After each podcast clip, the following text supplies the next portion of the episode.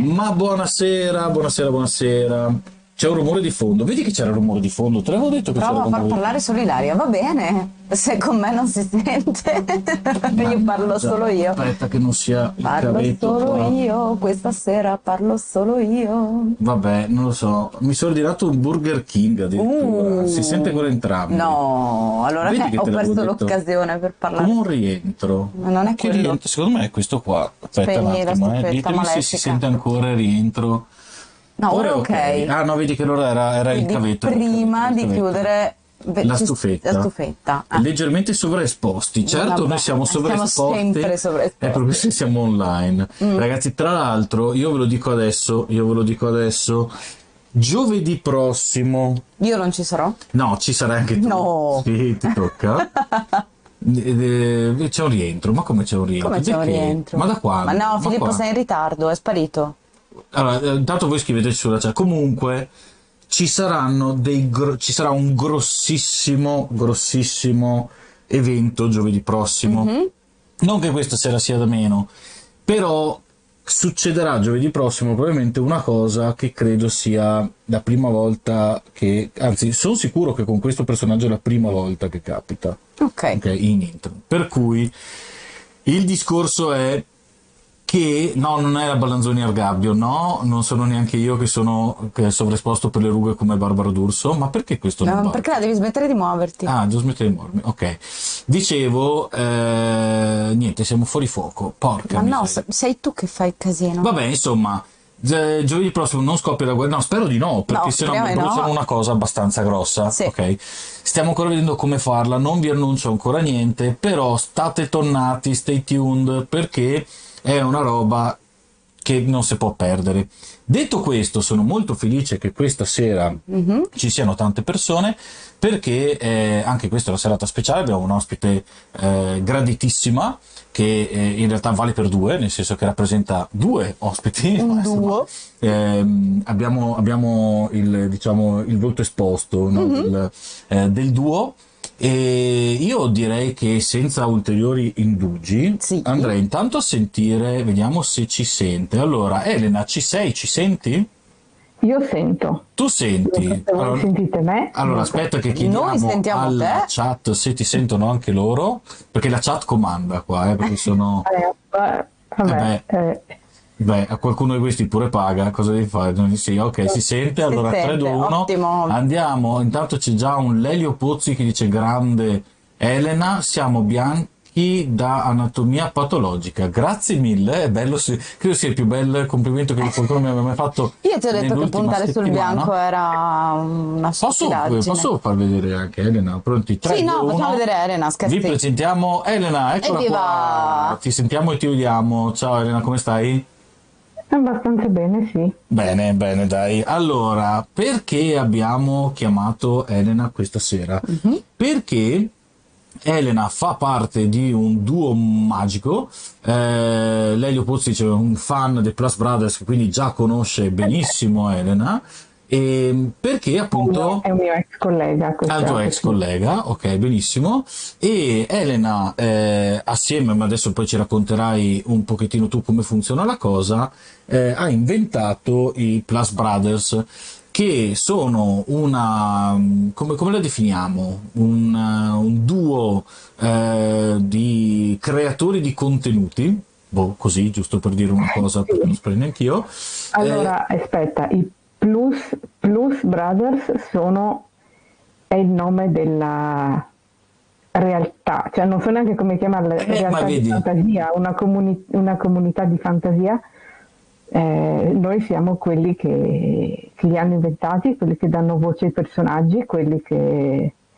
eh, l'ideatrice sono io comunque, l'idea è stata mia iniziale, dopo l'altra persona si è messa ad appoggiarla, a darmi una mano, mi dà tuttora una mano, però l'idea principale, Mhm. eh, il lavoro sporco sia a livello di, di sito web, di social, di quello che è il- le pubbliche relazioni, eventuali podcast, questo e quello sono io che li, che li faccio. Certo, perché- sei, sei, come dicevamo prima, sei diciamo il volto esposto no? Della, del volto, voce, eh, penna eh, e quant'altro. Ma allora, la pla- responsabile anche legale del sito web. ok, allora Plus Brothers, ovviamente Plus, come plus, Plus, plus. scusami, scusami, scusami, hai ragione. Plus Brothers, diciamo le cose che sono messe bene. No, ma correttamente peraltro per perché... il latino, eh, per appunto. cui, eh, allora, Plus Brothers, eh, che il nome viene eh, dalla, eh, da- da- diciamo, dall'idea del, del Blues Brothers, giusto? Eh, anche non è Blues Brothers, effettivamente, per cui di conseguenza Blues Brothers, e eh, il, il plus sta per il più della positività ed è una realtà che parla eh, ovviamente insomma di eh, positività eh, a- all'HIV. Raccontaci come è nata eh, quest'idea, prima di tutto. Quest'idea è nata da uno scherzo, intanto, Ok? Eh, nel senso che questa persona, Alessandro, con cui collaboro con questa, questa cosa, così una volta per scherzare mi ha detto negativa, togliti che mi stai contaminando col tuo DNA tutta la panchina. Ok. cioè, quindi ti ha, ti ha fatto diciamo uno scherzo sul fatto che tu, eh, tu, passa- tu da negativa diventavi quella, passami il termine, sbagliata. Adesso useremo una serie di termini impropri questa Negativa, sera. eh, eh, Esatto. nel vero senso della parola, sì. Esatto. Eh, allora, in realtà eh, io avevo già fatto, che adesso l'ho in stand-by per vari motivi, avevo già inventato questa specie di comunità in cui avere l'HIV era praticamente un dovere. Dopo racconterò meglio tutto Ok. quanto. Io l'avevo inventata questa cosa, però all'epoca, su quest'altra storia, era, questa comunità erano antagonisti. Mhm. E, e c'era sto supereroe che doveva praticamente sconfiggere questa, questa comunità malevola che Ok. faceva danni. Ok. Sì, e dopo eh, giustamente Alessandro, che è eh, HIV positivo, mi ha detto ascolta, ma tu però facendo così stai creando un, un danno senza volerlo, perché tu fai capire che le persone sieropositive sono cattive. Ok, Eh. cioè che ci sia diciamo dell'acrimonia nei confronti di chi è negativo.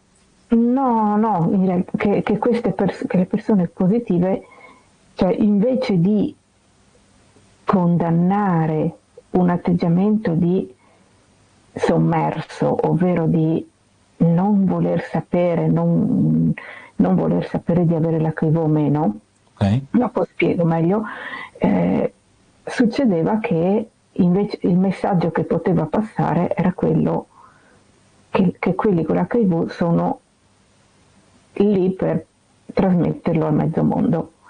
Ah, ok. E ok. rischiavo di alimentare un luogo comune che invece bisogna sradicare. Certo. Eh, dopo la storia no, non è quello il motivo per cui in stand by, la storia c'è ancora e verrà eh, fatta su, pubblicata quando ci saranno, insomma è, è di un altro progetto e di un'altra realtà quella lì, non c'entrano i Sì, ci sono sì, diciamo delle, delle linee da, da- da seguire, chiaramente, insomma, come in tutte le cose sì, sì. Eh, questa qui e questa qui, Plus Brothers invece sono nati, eh, giustamente Alessandro mi ha fatto, ma se noi il mondo positivo lo facessimo come protagonisti, Mm.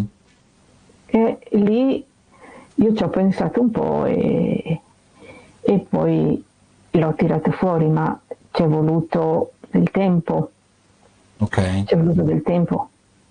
Sì, beh, anche perché eh, di- diciamo che li- l'idea di base non è semplice, cioè quello del, allora anche per, per- spiegare un po' meglio, è il, diciamo, capovolgimento del mondo, no? Dove, ehm, adesso la, la riassumo in maniera banalizzata, non me ne volere, ma è giusto per riassumere, no? Poi spiego. eh. dove la, eh, cioè la normalità, che è un termine che io odio, ma eh, Sì, appunto la in questo caso... standard, Esatto, standard, condi- l'ordinario. Esatto, l'ordinario è l'essere positivi all'HIV e invece chi è negativo eh, all'HIV trasmette negatività no? esatto. e di conseguenza è visto di cattivo occhio e subisce quegli, que, que, quello stigma sociale eh, e quindi tutte le difficoltà che derivano da questo stigma sociale eh, che invece arriva da chi è positivo proprio perché appunto la condizione standard è un'altra, no? E quindi eh, ro- rovesciando questa cosa, sai cosa mi, mi ricorda un po'? Un, po'? un mm. uh, racconto di Asimov che si chiama La Sentinella. Adesso aspetta, è di Asimov, mi è venuto in mente che non sia di Bradbury. Ditemi se è di Asimov, vabbè, La Sentinella, dove la cosa molto interessante in questo rac- racconto breve, eh, il, il tutto a un certo punto ti rendi conto che eh, è raccontato eh, ovviamente sugli alieni, no? c'è questo, questo eh, il personaggio principale che eh, combatte contro questo alieno, che, che, è uno schifo, che fa schifo, che, eh, che va... Che, e, e sostanzialmente eh, Clark, ok, grazie, mi dicono della regia, e sostanzialmente eh, descrive no, questo, questo, questo, essere molliccio, deforme, eh, una schifezza, no, ben prima di 2001, ah no, quello che ha scritto il 2001, ok, sì, hai ragione, scusami, adesso sono arrivato, descrive questa schifezza di e a un certo punto ti rendi conto che quello che sta descrivendo è un essere umano, perché il protagonista è in realtà quello che noi definiamo un alieno e, ehm, e, e di conseguenza è tutto rovesciato, no? quindi la cosa è molto, molto interessante. Eh, allora, Grazie a Iron che ha messo il link intanto de, della sentinella. Questa cosa, qui, questa cosa qui del mondo capovolto è una cosa che mi ha appassionato fin dal 97 okay. dal 1997 perché eh, ho fatto dei, un viaggio studio, sono andata all'estero con un'associazione che si chiama Intercultura. Io sono andato un mese e mezzo, ma c'è chi ci è andato un anno, c'è chi ci è andato sei mesi, c'è chi è andato all'estero in, in paesi con la cultura. Io sono rimasta in Europa, ma c'è gente che è andata anche in Africa, capito, in Sud America, c'è gente che ha girato il mondo. E allora eh, avevamo 17 anni, 16 in mm. quel periodo lì mh, mm, ci fanno dei corsi di preparazione. Quando tu fai un viaggio con quell'associazione lì, ti fanno dei corsi di preparazione. Nei corsi di preparazione ti insegnano proprio il concetto del punto di vista, della diversità, della cultura. E in, in parole povere c'era questo racconto che raccontava di torture, eh, gente che si metteva le...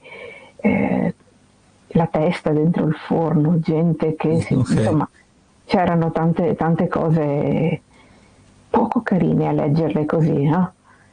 E c'era questa popolazione che si chiamavano Kayani, lo spelling ve lo faccio dopo, e praticamente alla fine del racconto ci hanno fatto i, i corsi, i, gli istruttori, diciamo, i preparatori, ci hanno fatto dire cosa pensavamo di questa di questa cultura, di questa popolazione, eh, come, come, ci saremmo comportati in caso di, di incontrarli.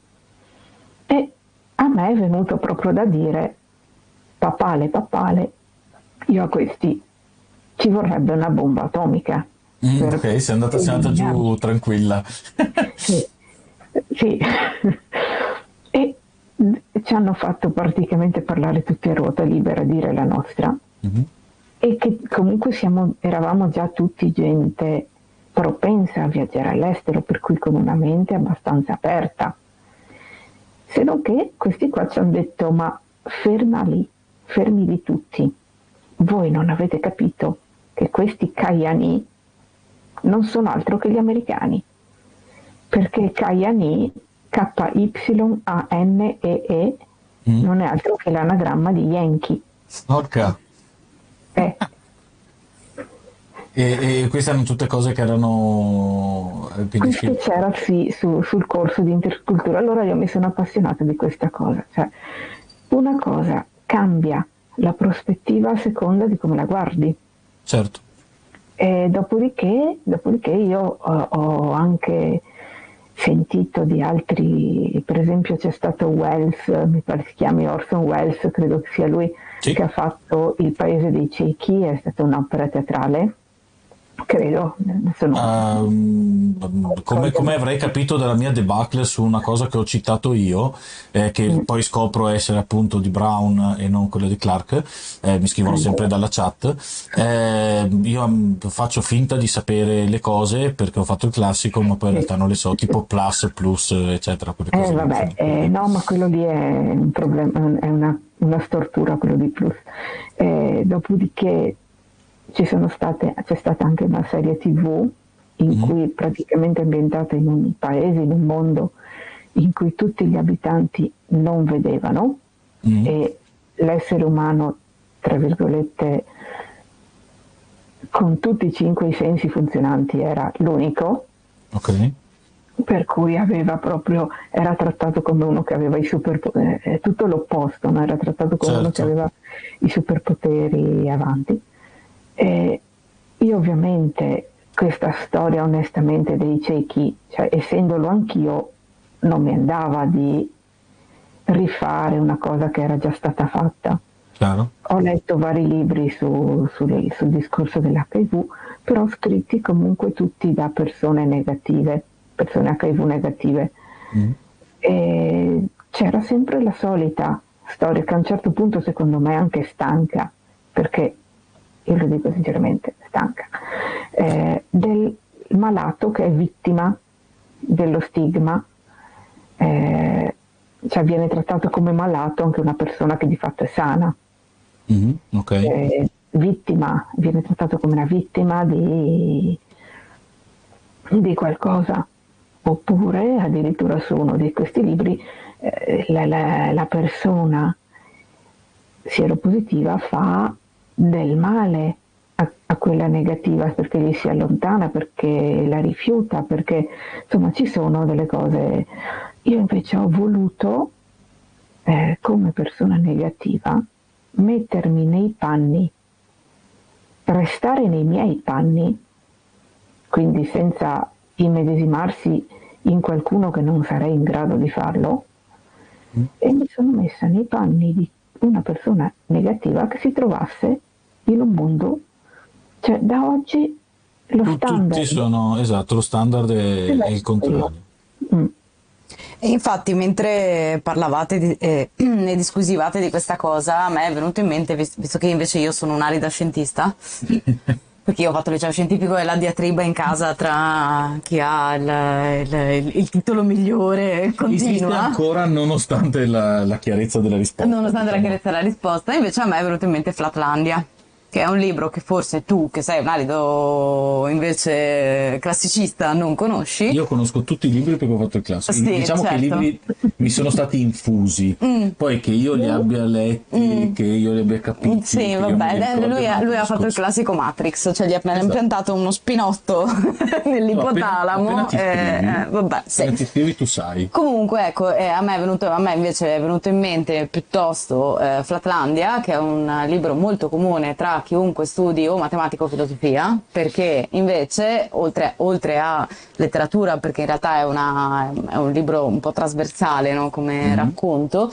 perché sostanzialmente è la storia di un mondo bidimensionale, flat in inglese, flat vuol dire piatto, e gli abitanti di questo mondo sono appunto le figure geometriche, il narratore è un quadrato, Okay. Terrapiattisti. Esatto, è stato scritto nel 1800, fine 1800 e, mm, e, fondamentalmente invece il quadrato a un certo punto racconta un abitante eh, di un altro mondo che è Spacelandia dove invece le creature sono tridimensionali, no? Mm. incontra una sfera che è una creatura di questo mondo.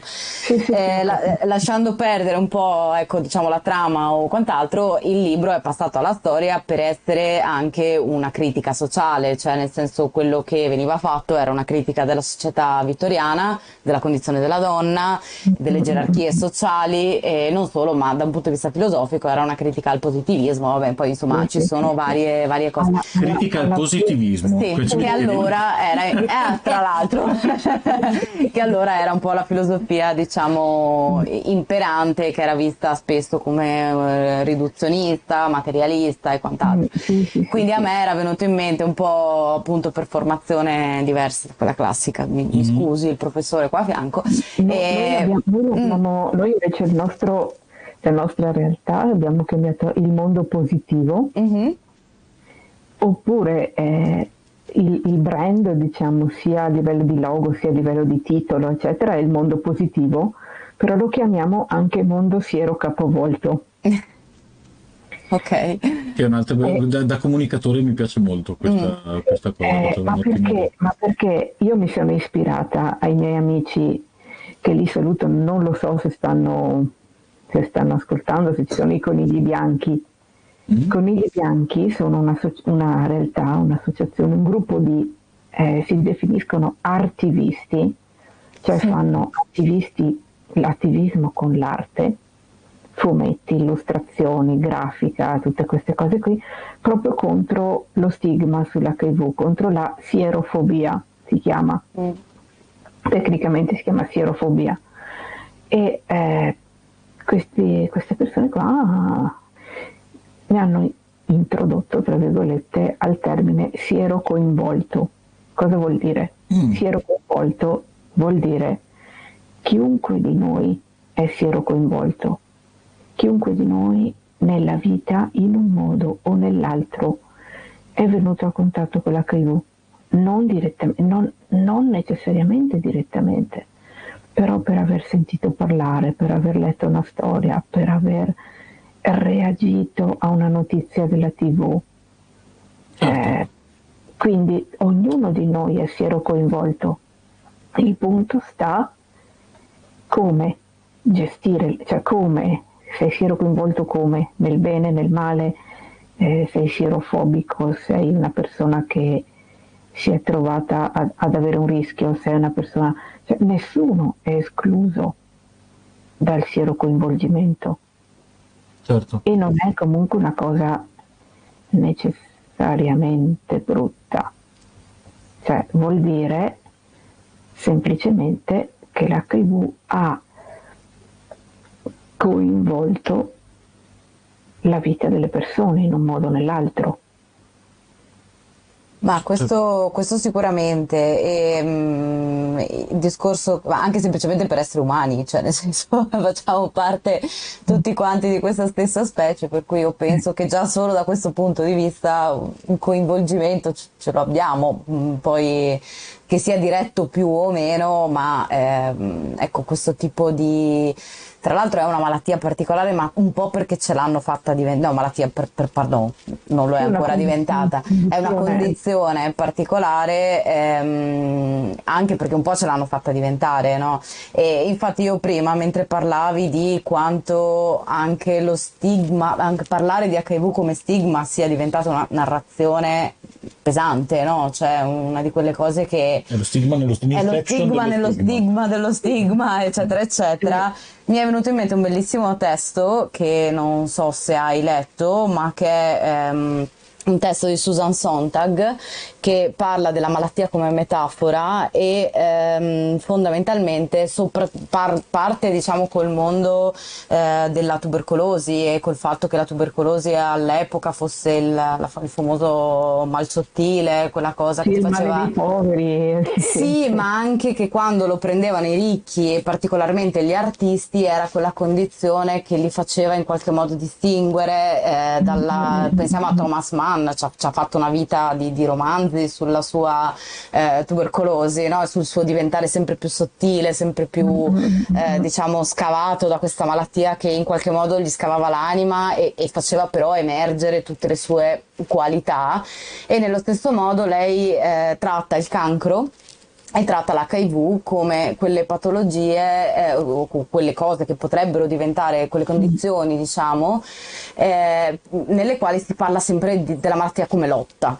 Cioè bisogna mm. sempre comunque avere a che fare con un nemico contro il quale scagliarsi, Gli contro il quale combattere, contro il quale essere in prima cosa. linea e i termini militari sono all'ordine del giorno, no? Eh sì, difatti è quello che dicono sempre, lo dice anche la, l'associazione Unlights, lo dice l'associazione Plus, lo dicono tantissime, tantissime associazioni del settore, ho imparato anch'io. Si dice il, la, la, cosa corretta sarebbe persona che vive con HIV, mm. HIV positiva o che vive con HIV. Eh, cosa vuol dire? Cioè, non vuol dire ci vivo cioè ci vado a pranzo. Chiaro, ok. Lui, lui qui viene con me dovunque. Eccolo. per chi dovesse ascoltare senza vedere, io ho in mano la rappresentazione del virus HIV in peluche. Mi mancava lui, questo. Lui viene con me dappertutto, ma eh, vuol dire, nel momento in cui tu dici vivo con HIV, è una condizione con cui devo fare i conti, con cui devo, che devo affrontare, ma dopo lì dipende anche da tanti fattori perché eh, c'è gente che, che, ha rischiato la morte, che, che si è trovata anche invalidità permanenti per aiuto eh, per l'HIV il mio, il mio ex fidanzato è finito in AIDS, l'hanno tirato su per i capelli coi farmaci e si è portato dietro delle invalidità permanenti importanti. Per cui eh, va bene la narrazione, però bisogna stare molto attenti mm. a non fare né una narrazione troppo tossica, troppo eh, drammaturgica della cosa, ma dall'altra parte neanche una narrazione troppo eh, le- leggera, tra virgolette, come dire, eh beh, basta che prendi la caramella mm. al, gio- al giorno e vai. Cioè, attenzione, è una condizione su cui bisogna porre attenzione perché comunque sono delle medicine pesanti, importanti, che degli, possono avere degli effetti anche collaterali è una condizione comunque cronica, gestibile, che permette di eh, vivere una vita, dopo casomai ne parlerò anche di questo, vivere una vita normale anche a livello sessuale, però bisogna eh, attenzionarla, cioè se non ce l'hai è meglio. Eh, ok, certo. No, certo, anche perché abbiamo, eh, leggevo l'ultimo rapporto, io sono, io seguo, diciamo, eh, sempre la, la, giornata dedicata all'HIV che è il primo dicembre un po' perché è il giorno prima del mio compleanno e c'ho sempre poi un po' perché da operatore sanitario io quel giorno lì col fiocchettino rosso ci vado in giro eh, il mio non è perché io ci tenga particolarmente alle giornate, per me è la giornata tutti i giorni, non è Oggi peraltro è la giornata del, del gatto. gatto sì, del ma gatto. solo in Italia. Per, per, per me Vicentino è la giornata, tipo martedì grasso praticamente. Facciamo anche di carnevale perché stiamo bene. E, ehm, però di fatto eh, è, è, uno di quei momenti in cui effettivamente può attenzionare, no? come dicevi giustamente tu, cioè portare alla luce anche quelli che sono i dati, perché generalmente il primo, col primo di dicembre escono i dati dell'anno precedente sul eh, numero di contagi in Italia, c'è l'OSMED che fa tutti i suoi bei rapporti. E la cosa che a me colpisce sempre, e quello di quest'anno mi ha colpito in particolare, non ho letto tutte le 1272.000 pagine di cui consta, ma ammetto, ho letto il riassunto, eh, è il sommerso, nel senso che ecco. noi stimiamo una quantità, abbiamo le, il numero delle sieropositività annuali anno su anno, per carità, eh, però abbiamo anche sti- una stima di un sommerso che è enorme, cioè noi vediamo la punta di un iceberg e forse il fatto di continuare a parlarne e, con, stigma. Con, sì, con stigma non aiuta, non ha aiutato la pandemia. Non aiuta, non aiuta, non aiuta assolutamente. Mm. Perché allora io consiglio un bel libro che è di una cara amica che si chiama Nadia Galliano e il libro si chiama Seguimi con gli occhi e parla proprio del sommerso se, se, il nostro Iron ha modo di, di cercare Nadia Galliano, Galliano, Galliano gli occhi. Okay. Lo, lo, lo, pubblicherò la, le recensioni anche dei, sì, le recensioni, le, la spiegazione del libro anche sulla piattaforma. Adesso lo devo ancora fare, lo dovrò okay. fare nei prossimi giorni. Eh, comunque, il libro eh, Seguimi con gli occhi parla di questa ragazzina che si è trovata a 14 anni a perdere il fratello per eh, AIDS perché praticamente questa ragazza con cui è andato non sapeva di essere positiva perché non si è mai fatta nel test né niente, non ha potuto curarsi e si è presa l'HIV, eh, lei non lo sapeva e gliel'ha passato, gliel'ha trasmesso a questo ragazzo che a sua volta non, non ha mai fatto il test, non lo sapeva e quando gli hanno trovato l'AIDS era già in AIDS, quindi era troppo tardi ed è morto. E poi c'è tutta la eh, condizione di questa ragazzina che si trova in un mondo più grande di lei, si trova in un mondo più grande di lei e eh, da lì impara a conoscere un, un'associazione di persone che vivono con HIV e da lì ha imparato proprio a conoscere, a conoscere questa, questa condizione, a conoscere cosa significa, angosce, paure. Ha conosciuto anche la ragazza che gli ha trasmesso il virus, sulla quale non voglio fare assolutamente spoiler, se no uno il libro non lo legge più. Eh no, assolutamente, no. anche perché allora nel frattempo il nostro buon Iron ha messo il link, ho messo, ha messo quello di Amazon, va benissimo in modo tale che se qualcuno vuole acquistare ehm, questo libro, ovviamente è consigliato dalla nostra Elena. Ehm, io ehm, torno un attimo, scusami, perché mi sono segnato un paio di cose che voglio assolutamente chiederti e non voglio perdermi. Okay. Eh, e per, perdonami se torno un po' indietro o vado un po' avanti, eh, ma è giusto per avere un attimo. Sul sommerso devo dire ancora un paio di cose, ma. Eh, no, no, esattamente, anche perché secondo me ci arriviamo per, per, per qualcosa che c'è dopo. Mm. Ehm, io è una domanda che anche questa può, essere, può sembrare banale, ma secondo me si parte dalle basi. E cioè, eh, per quanto allora, tu allora, sei entrata in contatto personalmente con eh, il mondo degli HIV, eh, HIV positivo, diciamo, ok? Con il mondo HIV positivo, eh, il virus di conseguenza eh, è entrato nella tua vita in maniera, giustamente dicevi prima, eh, dobbiamo considerarlo sempre no, eh, come se fosse presente perché è presente, ma ehm, si è palesato, ecco, mettiamolo in questi termini. E da lì sostanzialmente hai cominciato, immagino, anche a, a, a eh, notare cose diverse rispetto a prima, no? nel senso che poi comunque entrando... Quindi la domanda banale è questa, cioè eh, quali secondo te sono mm, gli, stigma, gli stigma, gli stigmi? Non abbiamo risolto questi problemi, questo problema di plurale. No, gli stigma. Gli stigmi deve essere o, le situazioni stigmatizzanti. Benissimo. Bravissima, abbiamo girato intorno a questo problema.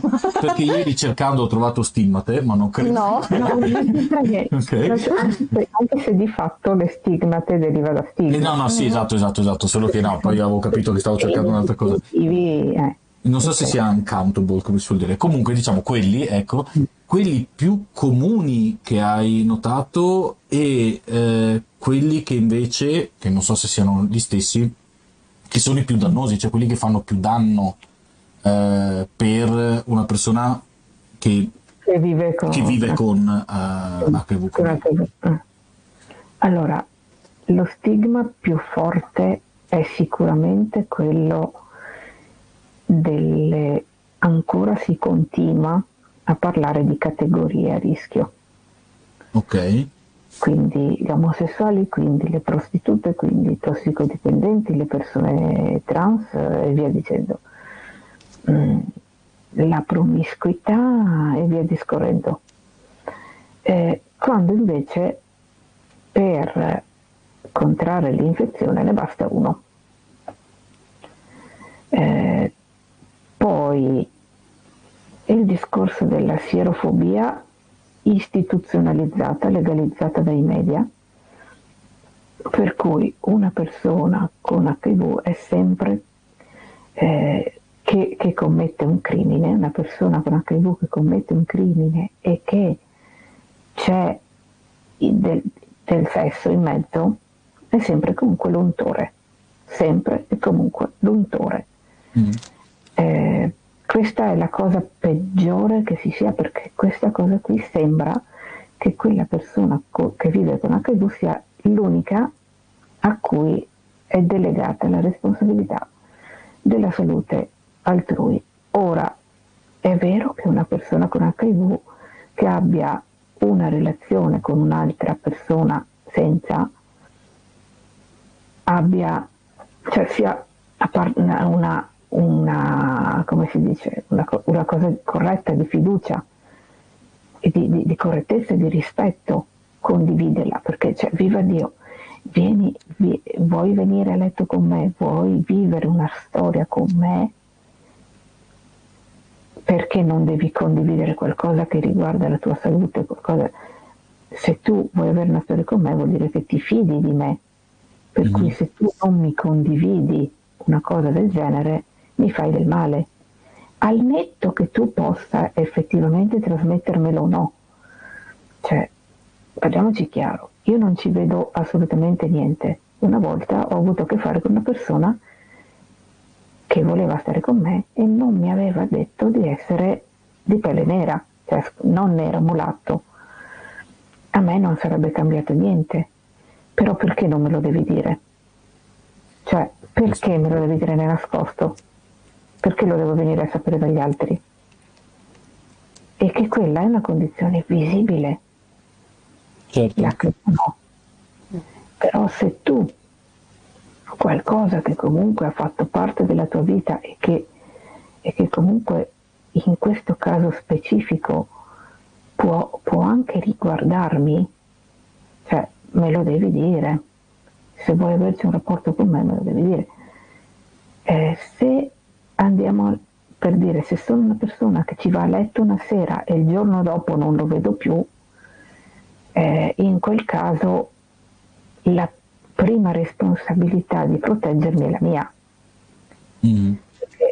Io posso anche anche io avere qualcosa che gli passa a quella persona. Tra l'altro non, non esiste mica soltanto l'HIV, peraltro, nel senso che eh, ne, ne, di, di, malattie sessualmente trasmissibili ne esistono parecchie e, e l'HIV non è peraltro io l'unica. Non, io non me la sentirei mai di dire a una persona, di obbligare una persona con HIV che io vedo magari una volta e la notte dopo non la vedo più, tu mi devi dire il tuo status.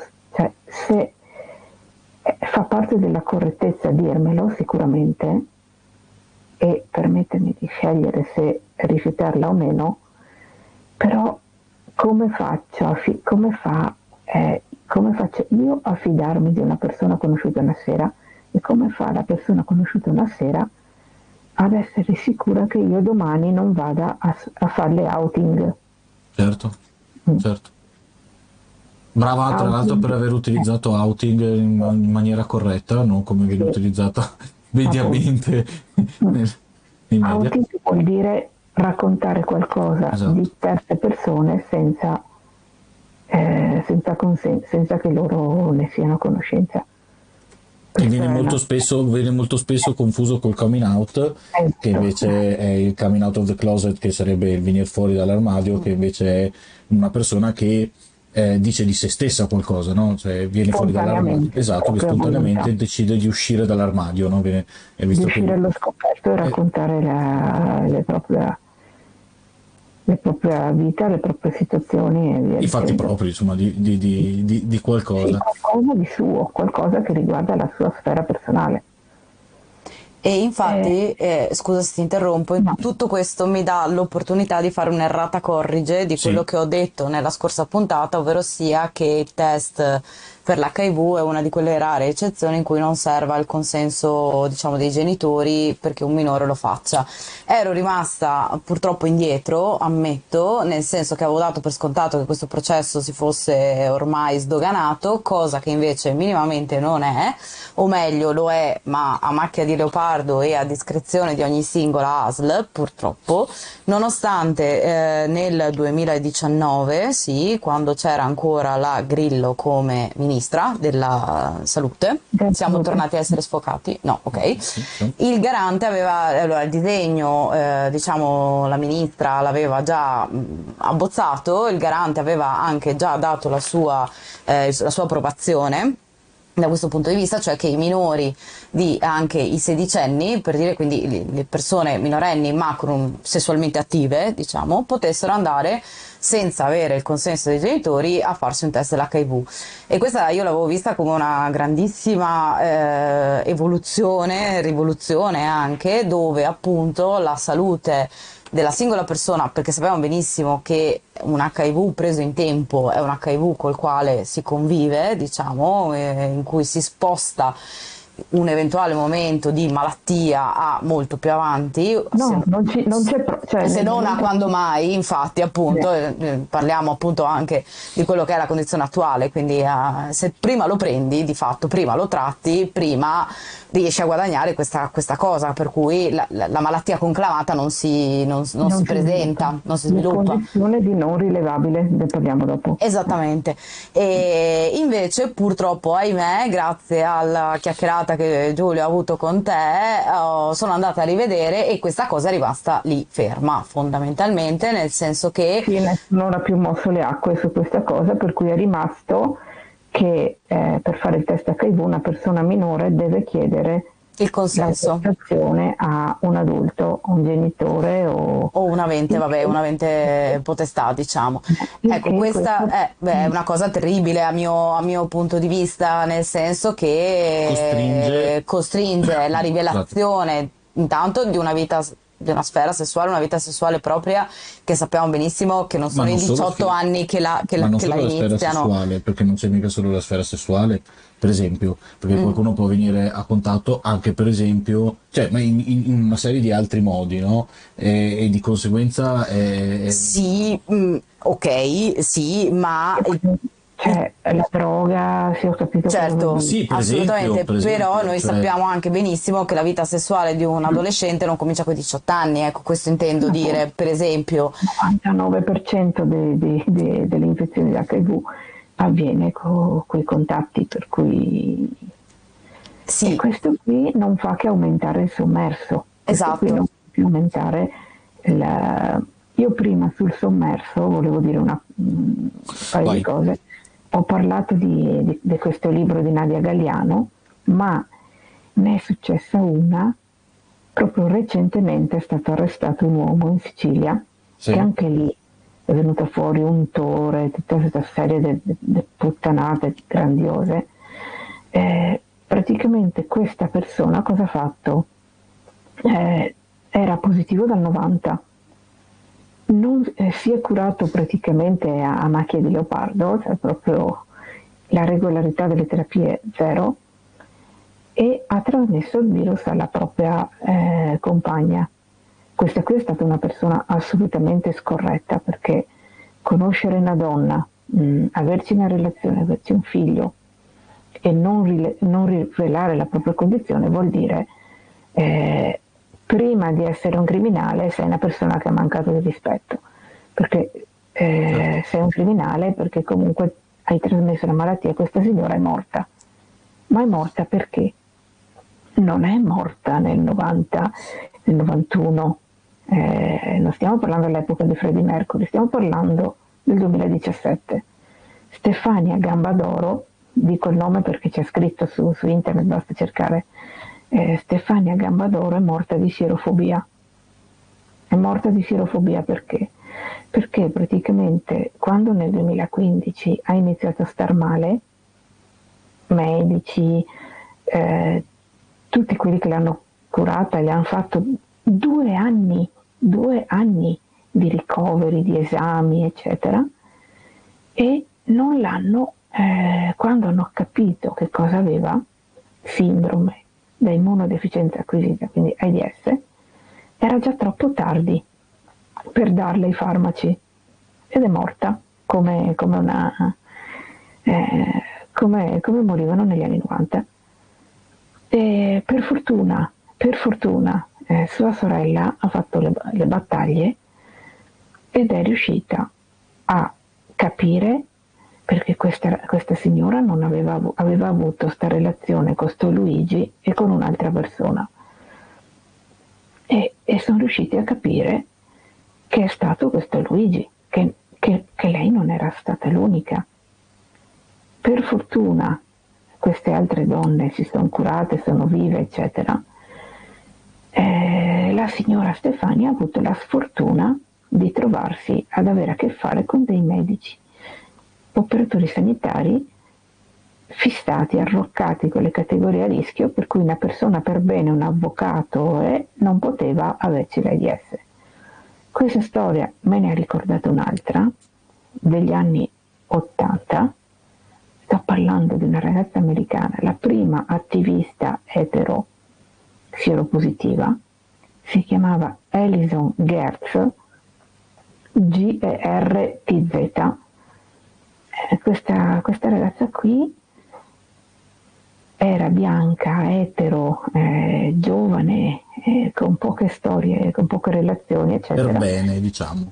Sì, come si dice. Sì. Esatto, esatto, sì. Mm. E si è trovata, eh, lei, quando le hanno trovato l'AIDS, che era comunque, eh, anche lei ha avuto questi problemi di sti medici che non le avevano fatto gli esami giusti perché pensavano che la ragazza per bene, eccetera, lei è stata la prima che ci ha messo la faccia, sto parlando dell'89 perché è morta nel 92, eh, ci ha messo la faccia per dire che il suo motto era se io posso prendere l'AIDS tutti possono, perché basta una volta sola.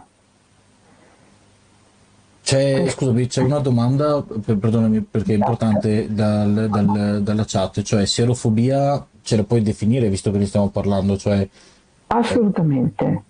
La sierofobia è lo stigma, è la paura nei confronti delle persone con HIV, dettata, la paura dettata dal pregiudizio, come l'omofobia è quella per eh, eh le persone omosessuali, la, la, la, la xenofobia è quella per gli stranieri, la sierofobia è la paura infondata nei confronti delle persone, non la, paura, quella che porta all'attenzione, la paura del virus, cioè la paura, quella difensiva che porta a prevenire. La xerofobia è la paura della persona. No, no, è una distinzione importante perché eh, aver paura di un virus non c'è niente di male, nel senso che in che, in che termini? Nei termini in cui questa, questa paura è un, un sano timore che mi porta, come dicevi giustamente tu, a eh, avere eh, che ne so, un, un comportamento eh, difensivo, eh, uso un ter- termine tuo, eh, per esempio in un rapporto occasionale, per, dirne una, no? mentre eh, il, il, timore della persona eh, sieropositiva non, non porta assolutamente a nulla, cioè non, non, non, ha un effetto di qualche tipo se non negativo eh, nei confronti della persona contro la quale ho, ho questa fobia. Sì, sì, ma perché, ma perché la, eh, io dico sempre che la paura fa fare gesti irrazionali. La conoscenza e la consapevolezza invece permettono di difendersi da una situazione senza... Eh, se io so come si trasmette il virus, so anche come evitarlo. Certo. Perché la campagna, quella se lo conosci lo eviti, è stata eh, alimentat- ha alimentato lo stigma? Perché la campagna diceva se lo conosci, nel senso se sai quali sono le modalità di trasmissione, sai come evitarlo. Però nell'immaginario collettivo questo cacchio di alone viola che, che hanno sì. messo da una persona alla persona positiva si è creato lo stigma. Sì, infatti il, la, la, domanda successiva, sempre da Druido, che chiedeva, diceva non ho capito il concetto della donna serofobica deceduta, non, era, non è tanto la donna serofobica deceduta, è il sistema che, eh, che l'aveva in no, cura che era serofobica. Esatto, in realtà no, lei poverina, lei, lei no, lei non, non, non era lei la serofobica, sono i medici che servono sierofobici. Sì, perché per sierofobico si intende anche siccome hai le, la tua fobia ti porta a pensare che una persona che è appunto un avvocato che si comporta bene, che non ha determinati comportamenti, bla bla, non si droga, non è una conosciuta perché vada con tutti, eccetera, eccetera, che è lo stigma che hai delle persone che poi sono sieropositive, allora quella persona non poteva essere sieropositiva, la, la metti proprio come ultima, eh, ultima possibilità. Sì, insomma. Ultima, ultima possibilità era già morta. Esatto. Sì, se, sì, no, no, se posso permettermi da operatore sanitario minimamente serofobico, anzi, ehm, c'è una cosa che io, che tra l'altro mi occupo anche di bioetica, cerco sempre di trasmettere, ovvero sia abbiamo un grande problema con l'HIV. Uno è la, il test, che è obbligatoriamente scritto, cioè il consenso al test va obbligatoriamente scritto firmato, scritto, nel senso che tu devi chiedere a una persona il, eh, la possibilità di testarla per l'HIV. E quindi questo è un, un primo no, problema, ma insomma è, un, è un, una di quelle cose che sono nate per proteggere, diciamo, la privacy e che in un qualche modo mh, mm, eh, creano già, già, di per sé, perché se io ti faccio il test per il citomegalovirus, ho bisogno del tuo consenso, ma semplicemente perché ti sto facendo un esame, ok? Sto facendo un, mm. un prelievo e quindi io ti chiedo il consenso non per il citomegalovirus, ma ti chiedo il consenso per fare un esame del sangue. Nel caso dell'HIV il consenso è scritto perché? Perché io ti sto facendo un test che va al di là di quello che io ho il diritto come operatore sanitario di conoscere di te. Proprio perché l'HIV per legge dal, dall'inizio degli anni 90 è definito come un, un, un virus un po' particolare no? rispetto a questa, Leg- questa... Legato, legato, alla sessualità. Esatto, è legato alla sessualità, ai tuoi comportamenti difatti, sessuali, difatti, a quello che fai. Eh, le associazioni sull'AIDS, eh, Unlight, Lila, tutte le associazioni del settore stanno lottando per poter modificare queste leggi perché sono vecchie, eh, ancora degli anni 80, primi 90, eh, le terapie, la qualità di vita anche delle persone HIV positive è cambiata, mm, è ancora considerata come una malattia, cioè a uno che ha il cancro non lo tratti con lo stigma, anche se ha fumato per dire, ma uno che ha l'HIV, che magari l'ha preso da un rapporto con, con una persona chissà chi, eh, c'hai sempre il giudizio morale eh, Eppure, se, se proprio uno volesse fare la cirrosi epatica, può derivare dall'alcol, il cancro ai polmoni può derivare dal fumo, eppure nessuno si azzarda, nessuno si azzarda con questa tutti a brontolare, a cercare di capire che cosa questa persona abbia fatto. Cosa sia andato storto nella vita di questa persona per sì. meritarsi sta roba quasi. Eh. E, anzi, e, anzi, e anzi viene pure fuori eh, perché purtroppo ne ho sentite queste storie, gente che mente, che dice io ho fatto sempre le cose protette, eh, però me lo sono preso lo stesso, gente che è, è palesemente che racconta palle. Eh, quindi questo è.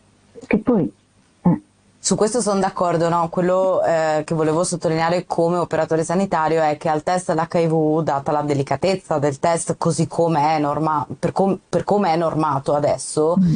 generalmente si arriva qualora, e addirittura io che ho lavorato tanti anni in rianimazione, dove il consenso del paziente non lo puoi avere perché magari il paziente in quel momento non è cosciente, quindi non glielo ecco. puoi fisicamente chiedere, è previsto solo e unicamente qualora il medico abbia un sospetto diagnostico, ovvero sia una conta leucocitaria di un certo tipo, una sì, fatica respiratoria.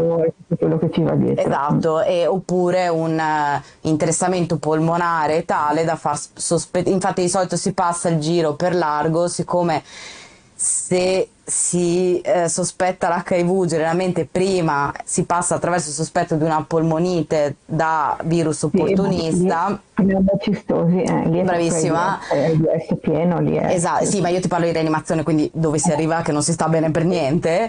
E davanti a una polmonite sospetta o comunque di, di, di, origine non nota, si fa il giro largo e si vanno a cercare quegli opportunisti che tipicamente creano la polmonite nell'AIDS e quindi si fa il giro per di là dove non ho bisogno diciamo del consenso del paziente per poi arrivare al test dell'HIV.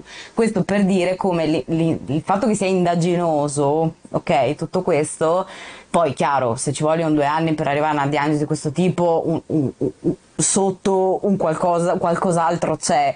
Però ecco, per quanto riguarda gli episodi invece acuti, per quello che ho visto io, l'attenzione è sempre di arrivare al test dell'HIV davanti a sospetto diagnostico abbastanza evidente, cioè no, eh. una Sì, cosa lì rischia, conclamata. rischia di essere però peraltro troppo tardi. Eh vabbè, ma ormai se ti ho in rianimazione che non No, sì, respiri, certo, sì, sì, eh, eh. devo escludere, cioè devo andare per eh, diagnosi, si chiama diagnosi differenziale, cioè le provo tutte finché non arrivo, vabbè, a provarti il test dell'HIV perché ovviamente a quel punto lì lo, lo sto sospettando fortemente, avendo escluso tutto il resto. L'altro, no? a Cioè, proposito di questo- privacy, c'è una bella storia in chat di- del nostro mod. Iron che dice a proposito di proteggere la privacy. In ospedale mi fanno esami del sangue pre-intervento e tra, tra questi esami anche HIV. Arriva l'infermiere e mi fa: Ah, mi sono dimenticato di farti firmare l'autorizzazione per l'HIV.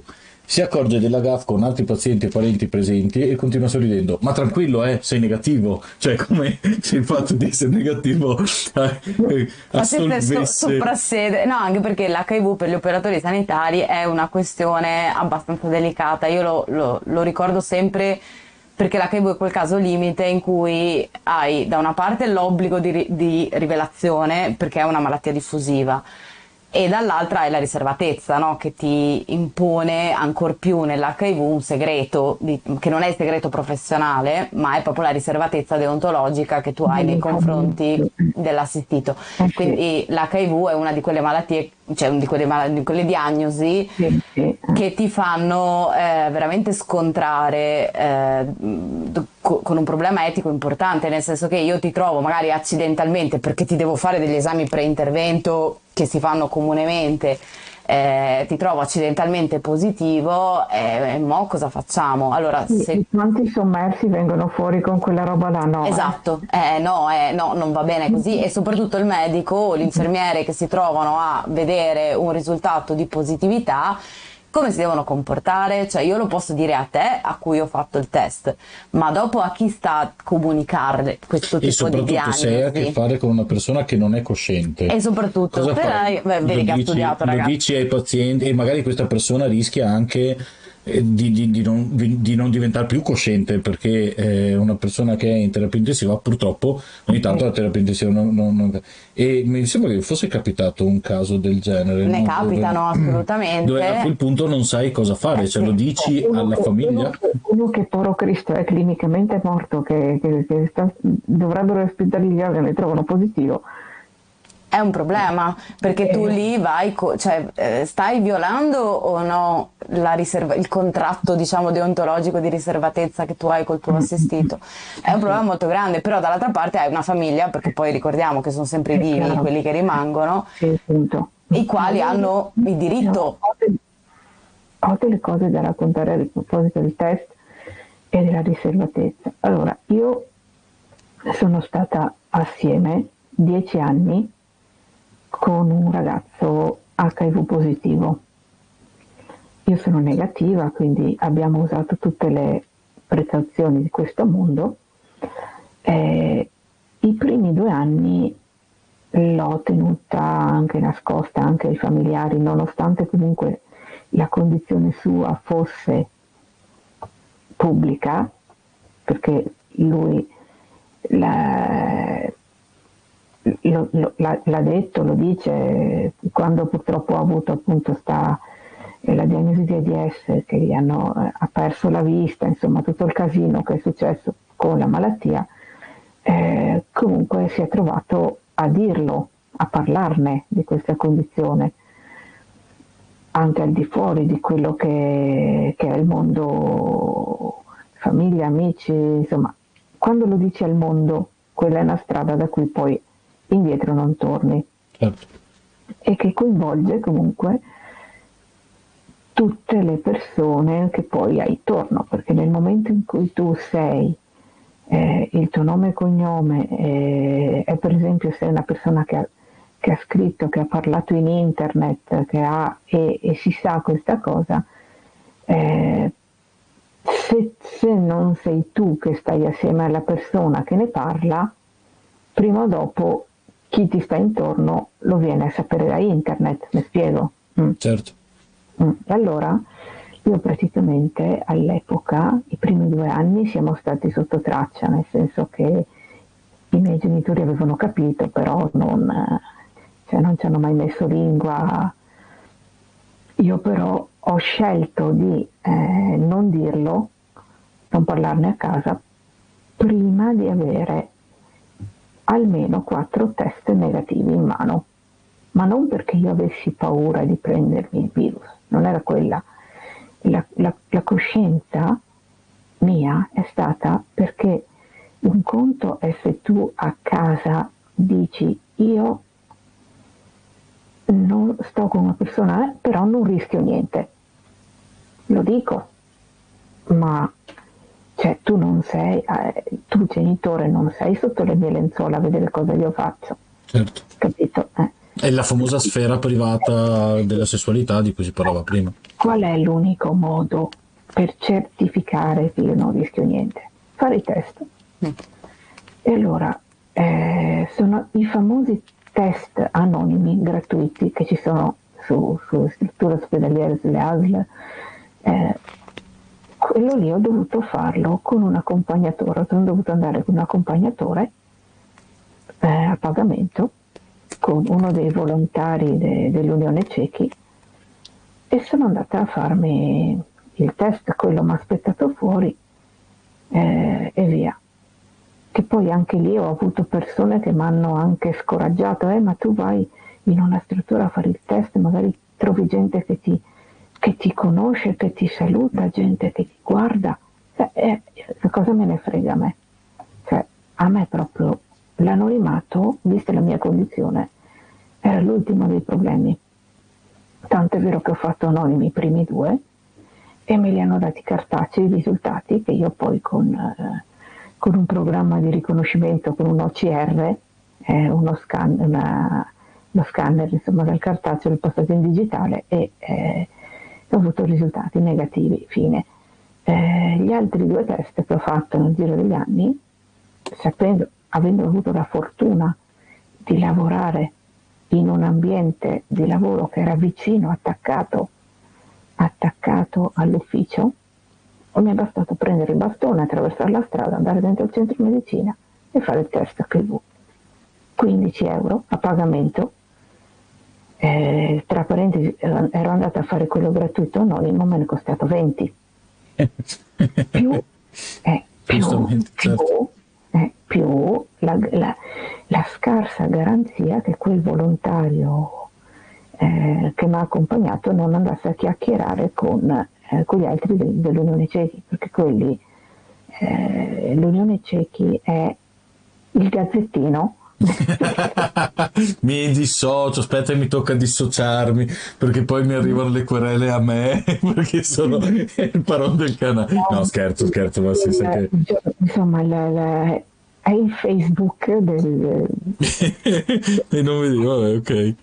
E quindi purtroppo eh, ho dovuto fare... Cioè, paradossalmente sono stata più protetta perché poi i risultati mi arrivavano online sul centro privato in cui il test aveva nome e cognome rispetto a, eh, a quando sono andata a fare anonimo. Però se non avessi avuto questa fortuna di avere il eh, centro di medicina attaccato, eh, cosa avrei fatto? avrei dovuto comunque avvalermi, sì, eh, ho sbagliato perché potevo chiamare l'associazione, eh, potevo chiamarla Unlights, potevo comunque come si chiama l'associazione qua, la tenda, che sta un'associazione. Sì, no, vabbè, certo, però già effettivamente quello che racconti è un'ulteriore, eh, se vuoi, barriera eh, che, che, che, poi, che, poi, tu hai avuto personalmente e, e in realtà ce ne sono eh, che, se, se, vogliamo non è troppo il test fai da te attenzione ci sono quelli autodiagnostici mm-hmm. che praticamente li compri si trovano in farmacia li compri su Amazon ti, ti, ti pungi il dito e ti danno il risultato mm. Però qual è il problema? Anche lì, eh, a parte che ho letto le istruzioni e non saprei come, come muovermi per, per, sistemarlo, ma poi il risultato è visi, visivo. Eh, okay. visivo. Per cui dovrei avere lo stesso una, perso- una seconda persona che mi guarda anche se il test me lo faccio a casa mia, io dovrei avere una persona che mi guarda. E così anche per quello di gravidanza. Per cui eh, in Inghilterra adesso per quello di gravidanza c'è uno studio per farlo tattile, però capito, non, non siamo... La, la, vita sessuale delle persone con disabilità visiva non è eh, considerata. Eh, ma io tra l'altro adesso, tanto non ho niente da, né da nascondere né da perdere, la famosa coppetta mestruale, io ho dovuto arrangiarmi, ho dovuto arrangiare, eh, l'unica cosa è stata comprane due o tre modelli, leggi le descrizioni, provale. L'unica, perché nessuno sapeva darmi una mano. Chiaro. E non è, eh, io sono una persona, cioè lo vedete, sono una persona che ci mette la faccia su queste cose perché non c'è niente di cui vergognarsi o nascondersi sulla vita sessuale delle persone. Ma allora posso però Elena permettermi, visto che eh, non c'entra con il discorso di, che stiamo affrontando oggi, però c'entra con il discorso non solo dello stigma ma anche delle, delle eh, dif- ulteriori difficoltà che eh, magari sorgono quando, come si diceva prima, eh, fai parte di, non fai parte della norma per quello che è considerata norma eh, da qualcun altro, no? Mi, eh. posso raccontare quello che la prima volta che ci siamo sentiti al telefono tu hai detto a me? Sì, sì, tanto. Posso? Perché mi ha fatto morire da ridere. So che qualcuno sorcerà il naso, il naso, ma non me ne frega niente. E, è, è, stato un momento nel quale ho detto: No, vabbè, io e Elena ci capiamo. Perché detta questa cosa qui ci capiamo. E mi è piaciuto peraltro tantissimo che ti è sfuggita questa cosa e poi ti sei, eh, ho sentito proprio al telefono che, eh, che hai detto orca miseria ma potevo dirla sta cosa o no. Allora cosa è successo? Che ci siamo eh, ciao, ciao, Chiara, che, eh, Chiara, Chiara, ah eccolo qui, sì, ciao Chiara, non ti preoccupare, rimane tutto quanto su, uh, su YouTube se vuoi eh, riguardare la puntata. No, dicevo, eh, sì, tu mi hai fatto notare un paio di cose, allora la prima è per esempio che eh, tu eri convinta che io avessi un problema nelle dirette all'inizio con l'audio perché l'audio non si sentiva, perché? Perché io non ho modo di tagliare la prima parte, no? quella del countdown e e, ovviamente tu non avevi modo di sapere che ci fosse un countdown a schermo. E questo mi ha fatto ragionare sul fatto di poter eh, far sì che eh, anche per esempio queste puntate siano eh, che non mi piace il termine più inclusivo sì, più accessibili ecco mettiamola no, così. la corrette, la, la, boh, il termine accessibilità. Non mi sono sposato per niente mi sono sposato perché finalmente ho qualcuno che mi corregge costantemente anche quando ho ragione. E eh, l'altra invece che mi ha fatto morire da ridere è stato quando ehm, non mi ricordo come sia venuto fuori il discorso penso che si stesse parlando proprio del prendersi un po' in giro e io ti ho detto ma sì del resto io ho chiamato il, il canale eh, io da, da, da pelato ho chiamato il, il, canale un diavolo per capello proprio perché sono pelato no? tutta la storia dei pelatini pelatina eccetera eccetera e eh, tu mi hai detto, ah, sai, devo dirti una cosa, la prima cosa che ho pensato è che tu fossi sotto Chemio. E mi hai detto questa cosa e subito dopo ho sentito proprio un... Eh, ma eh, potevo dirla sta cosa, no? E io a, a quel punto, eh, anche per risponderti a tono e per farti capire insomma che andava bene così, che, cioè, che non c'era niente di male, che tu avessi pensato una cosa del genere, ti ho risposto, eh, guarda, n- non ancora, spero mai, ma in caso me la rigioco questa. allora, e, no, e, ti cito allora... come, e, ti cito come, come, come fonte della, della... Io, io, mi sono sentita, allora, eh, mi è successo un'altra volta, proprio con la persona che adesso fa con me e con me qui Plus Brothers eccetera. Che dopo parliamo di questi perché sennò sì sì sì sì sì, sì un abbiamo un po' deviato ma ci sta. Sì. allora eh, Alessandro siamo conosciuti praticamente lui mi ha mandato una mail parlo del eh, 2019 ok Ma ha scritto, io ho un blog personale, eh, un blog personale dove scrivo di me e poi ho i, Flu, i Plus Brothers. Blog personale scrivo di me, tra parentesi, sono Dardà. Questo è un altro discorso. Vabbè, eh, insomma, avevo scritto un articolo su Sky, sulla TV, sulla, TV, sulla Pay TV, sul fatto che la, la Pay TV non è accessibile il decoder e via discorrendo. Questo qui mi scrive, fa io di lavoro vendo TV, mm, per cui vorrei sapere se posso aiutarti a trovare una soluzione su questo. Ah, che figo.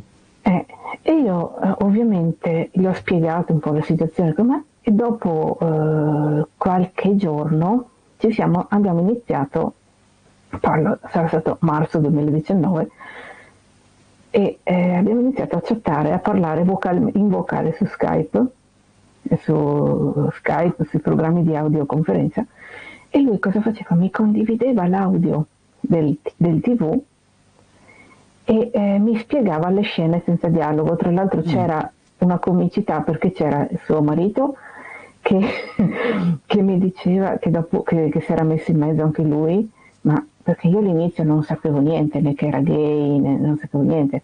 Per cui lui si, si, metteva in mezzo, perché evidentemente si sono parlati, sai te cosa. Ah, sì, ha condiviso la cosa. Eh, e si metteva in mezzo e diceva, ah, perché, ma diglielo che questa signora c'ha il vestito rosso, c'ha il vestito blu.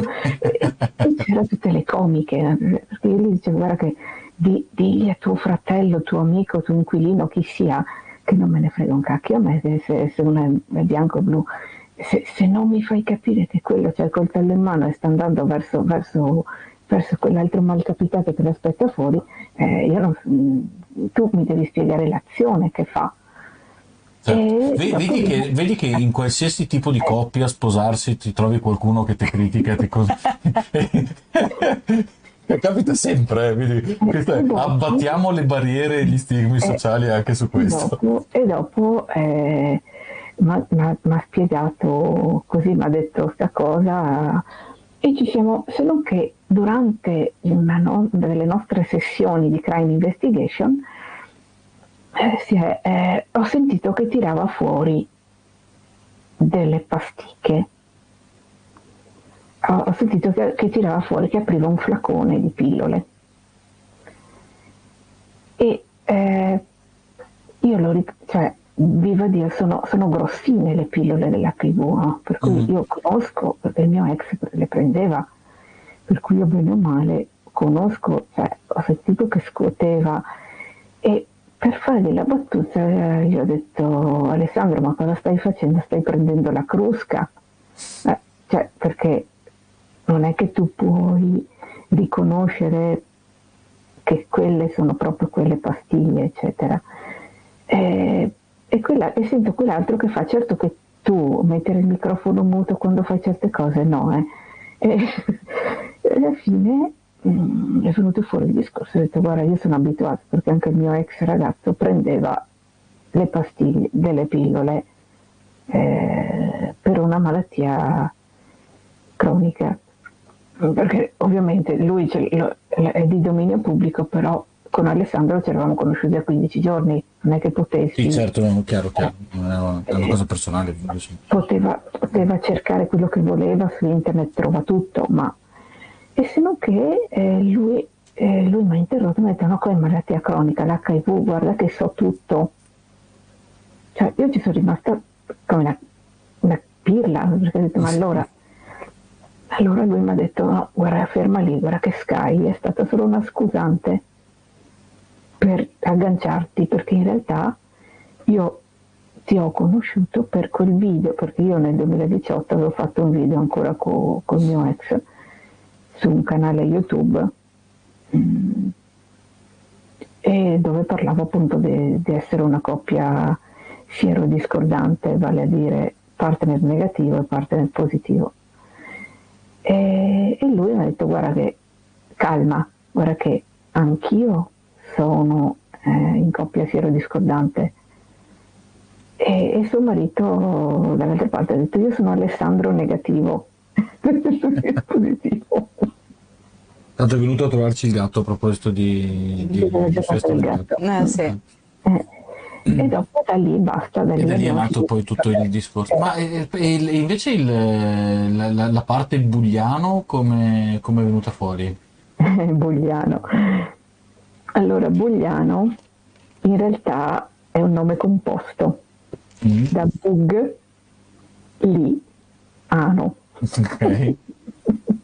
Sì, che lo scrivi, è è scritto anche se sul sito se non sbaglio. Sì, sì, sì. Allora, in realtà io quella, la pagina Facebook Comune di Bugliano all'inizio non avevo capito cos'era, perché era, eh, vedevo questi miei contatti che condividevano sta pagina, dicevo ma che cavolo è?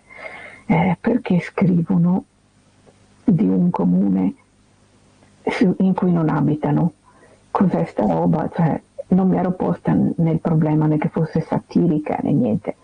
Bugliano, eh, dopo alla fine c'è stato Michelangelo, quello di Bufale un tanto al chilo, che ha scritto su un post, scritto perché eh, c'è gente convinta che Bugliano sia un comune che esiste, e allora ho detto questo mi ha beccato, cioè, eh, nel senso io no- non l'avevo dato né per vero né per finto, cioè era una cosa Era lì. sì, vedevo i miei contatti che condividevano, ma non, non sape- io quando non so che cos'è una cosa, anche se magari mi dà, o mi dà fastidio o mi piace, cioè io non condivido una cosa che non conosco, Non- con il rischio magari poi di, di fare errori. E allora quando già, già c'era nei Plus Brothers quando ho scoperto queste cose, perché all'epoca non avevo ancora nella pagina nel sito, però non avevano una location. Mm. Il mondo si era capovolto, poteva essere qualsiasi cosa. Ovunque. Mm.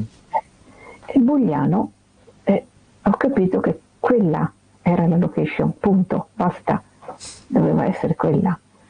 Perché eh, c'è una sottocultura, mh, per fortuna molto isolata, perché eh, che, che ne dica na- Nadia Toffa, è una sottocultura isolatissima, che si chiamano bug chaser, Mm. ovvero sono persone che, eh, soprattutto nell'ambiente omosessuale, vanno in cerca di prendere malattie sessualmente trasmissibili apposta, HIV compreso.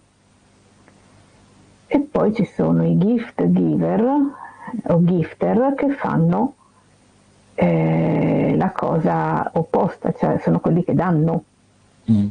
in giro, cioè no in giro, li danno a chi glielo chiede.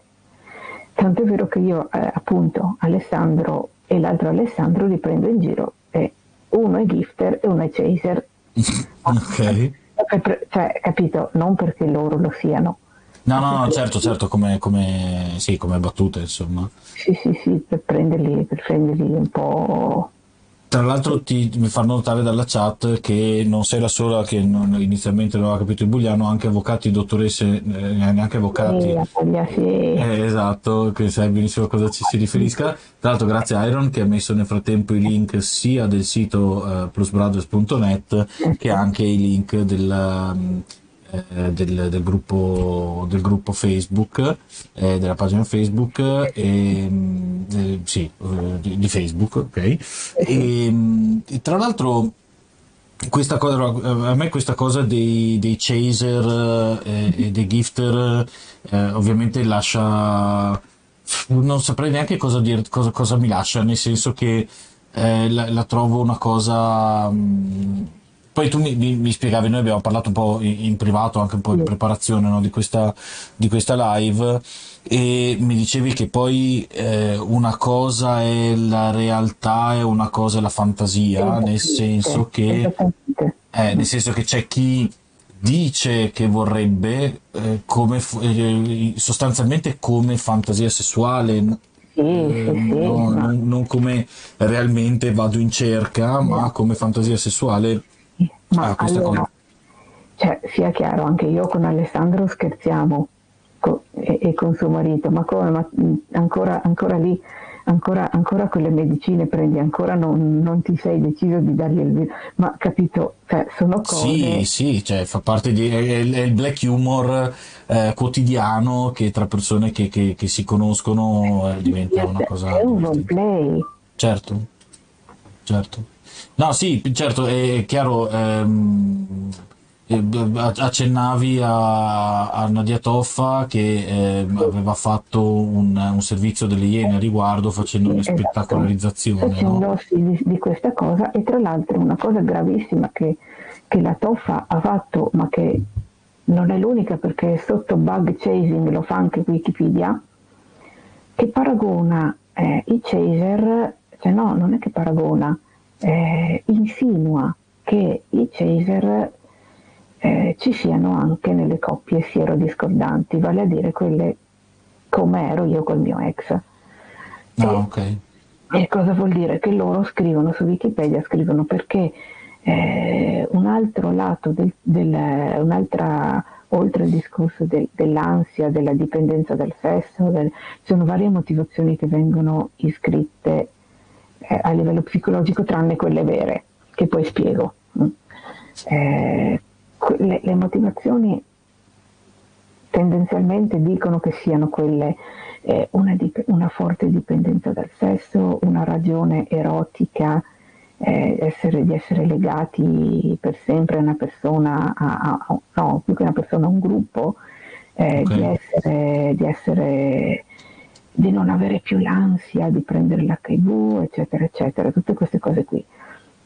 E poi Wikipedia fa riferimento e dice perché eh, le persone, le coppie discordanti, la sieroconversione, cioè il passaggio da, da, da, da negativo a positivo, è l'ultima, eh, l'ultima, esperienza erotica per condividere eh, tutto con l'altra persona.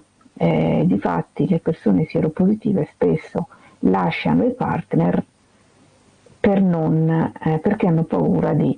Questa è palesemente una falsità, cioè io fossi, adesso devo capire come andare a modificare questa cosa su Wikipedia perché so che si può fare, io lo, lo, lo devo, cioè non è che io lo devo fare, devo, devo solo capire come si fa. Beh, se c'è qualcuno in, in chat che uh, che ha esperienza di, di, di, editor su Wikipedia e che magari può... Sì, perché, poi, perché poi loro le devono comunque approvare. Certo, certo, sì, sì, sì, sì no, ma so che, c'è un, so che c'è un modo perché ho provato all'epoca, tanti anni fa, di fare certo. la, la, pagina mia. E puoi cliccare su modifica, puoi cliccare su modifica, io infatti ho cliccato e ho trovato anche il, uh, il testo il campo di testo, però non so come modificare quella quella frase specifica, cioè quello è il punto. Vabbè, Vabbè, comunque quindi... se, se, c'è qualcuno che, che, che, lo sa fare e che ha modo di darti una mano su questa cosa qui, si palesi o in eh. chat o nei commenti eh, oppure scriva insomma i sì, contatti poi... tramite me poi oppure direttamente a, a Plus Brothers eh, e ovviamente adesso sei tu che comunque leggi sì, eh, sì, tutte le comunicazioni quindi potete, se potete aiutare Elena su questa cosa. perché l'ultima volta che gli ho fatto leggere a Gifter non è andata bene. No, ma lui poverino fa quello che può però mettiti nei panni di uno.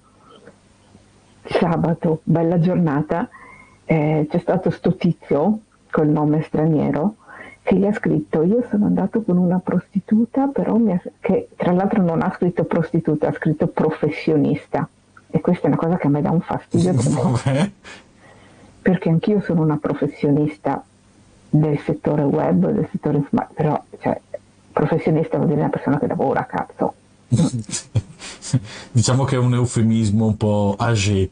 Cioè si, no, usare certi termini eh, chiama le cose con il loro nome e perché ho, l'ho, sfiora, l'ho, sfiorata co, co, col mio insomma col pene, vabbè, col membro ok col pene eh, si può dire eh. No, pensavo, ho detto, non so. Vabbè, beh, pene, pene. Eh, 30 secondi fa hai detto cazzo. Eh, eh scusa. ok, quello. ok. Ecco, praticamente cosa è successo? Che Gifter gli ha risposto a questo tizio gli ho detto io sono positivo dal 2013 e a me le domande come le tue rompono il cazzo Ok, va bene, quindi vedi, vedi che ritorna. Eh, no, sì, cioè nel senso questo aveva fatto una domanda della serie, questo era entrato in paranoia perché aveva sfiorato col pene il sedere giusto di una, di una prostituta senza, senza protezione, pensava che da questo... Eh, ma anche, anche questo alla fine è, è sierofobia. Eh. Sì, ma pazienza, il problema qual è stato? Che questo qui aveva il profilo blindatissimo, questo ha il profilo blindatissimo, Infatti io te lo dico, se ci sei e se mi stai ascoltando, io te lo ripeto, che ti devi vergognare di quello che sei. Perché questa persona cosa ha fatto?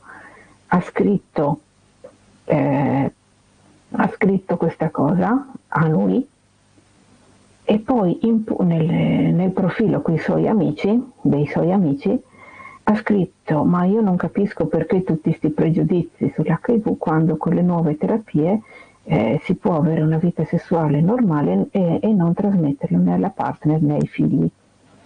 Eh, allora, cioè, chi vuoi prendere in giro?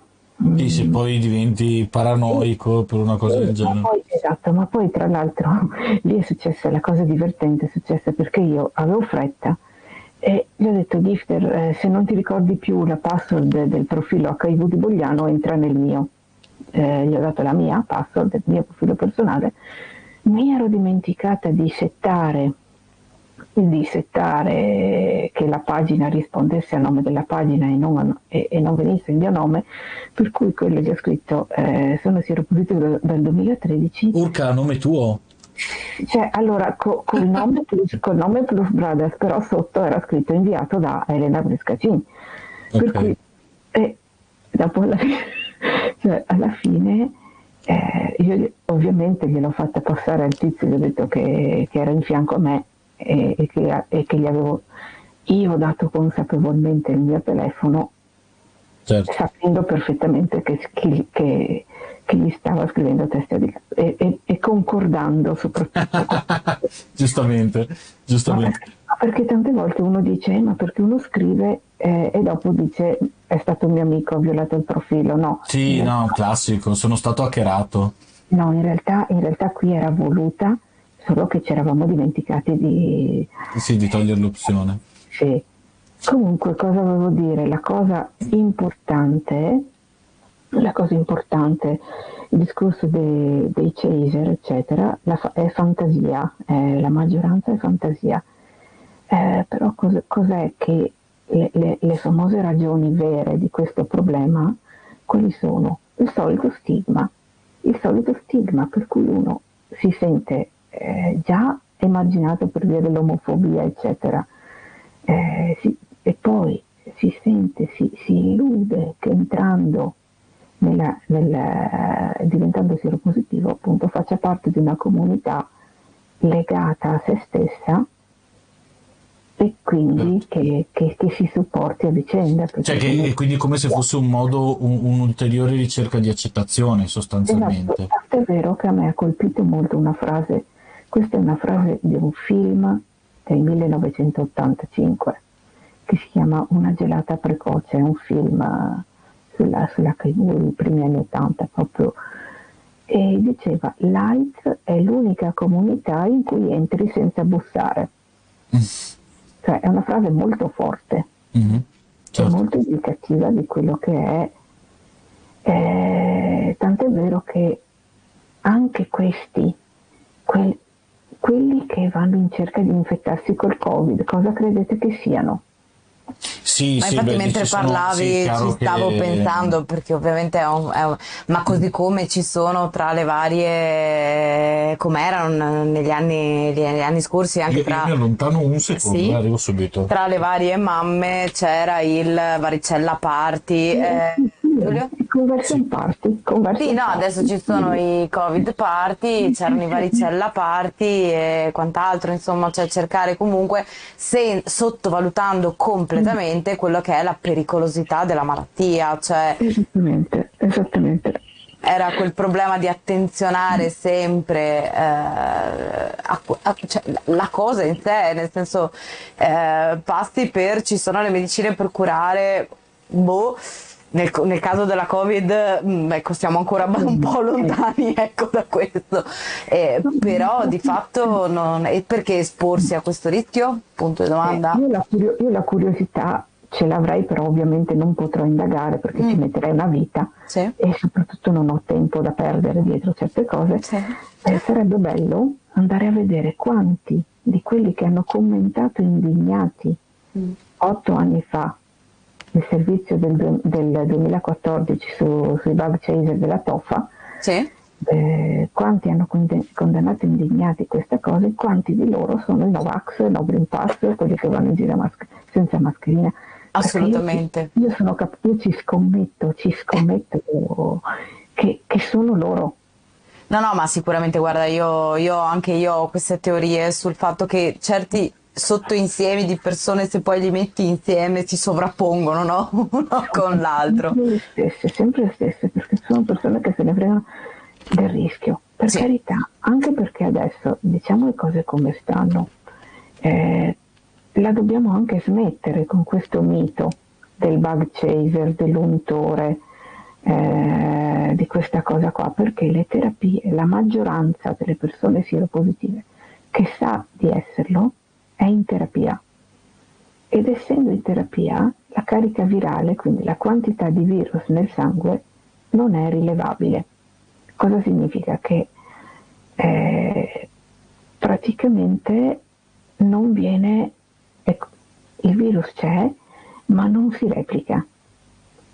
Non si ripl- è come se fosse praticamente una pianta soffocata dentro una scatola che non, che non cresce. Per cui cosa succede? Eh, in quella condizione il virus sessualmente non si trasmette più.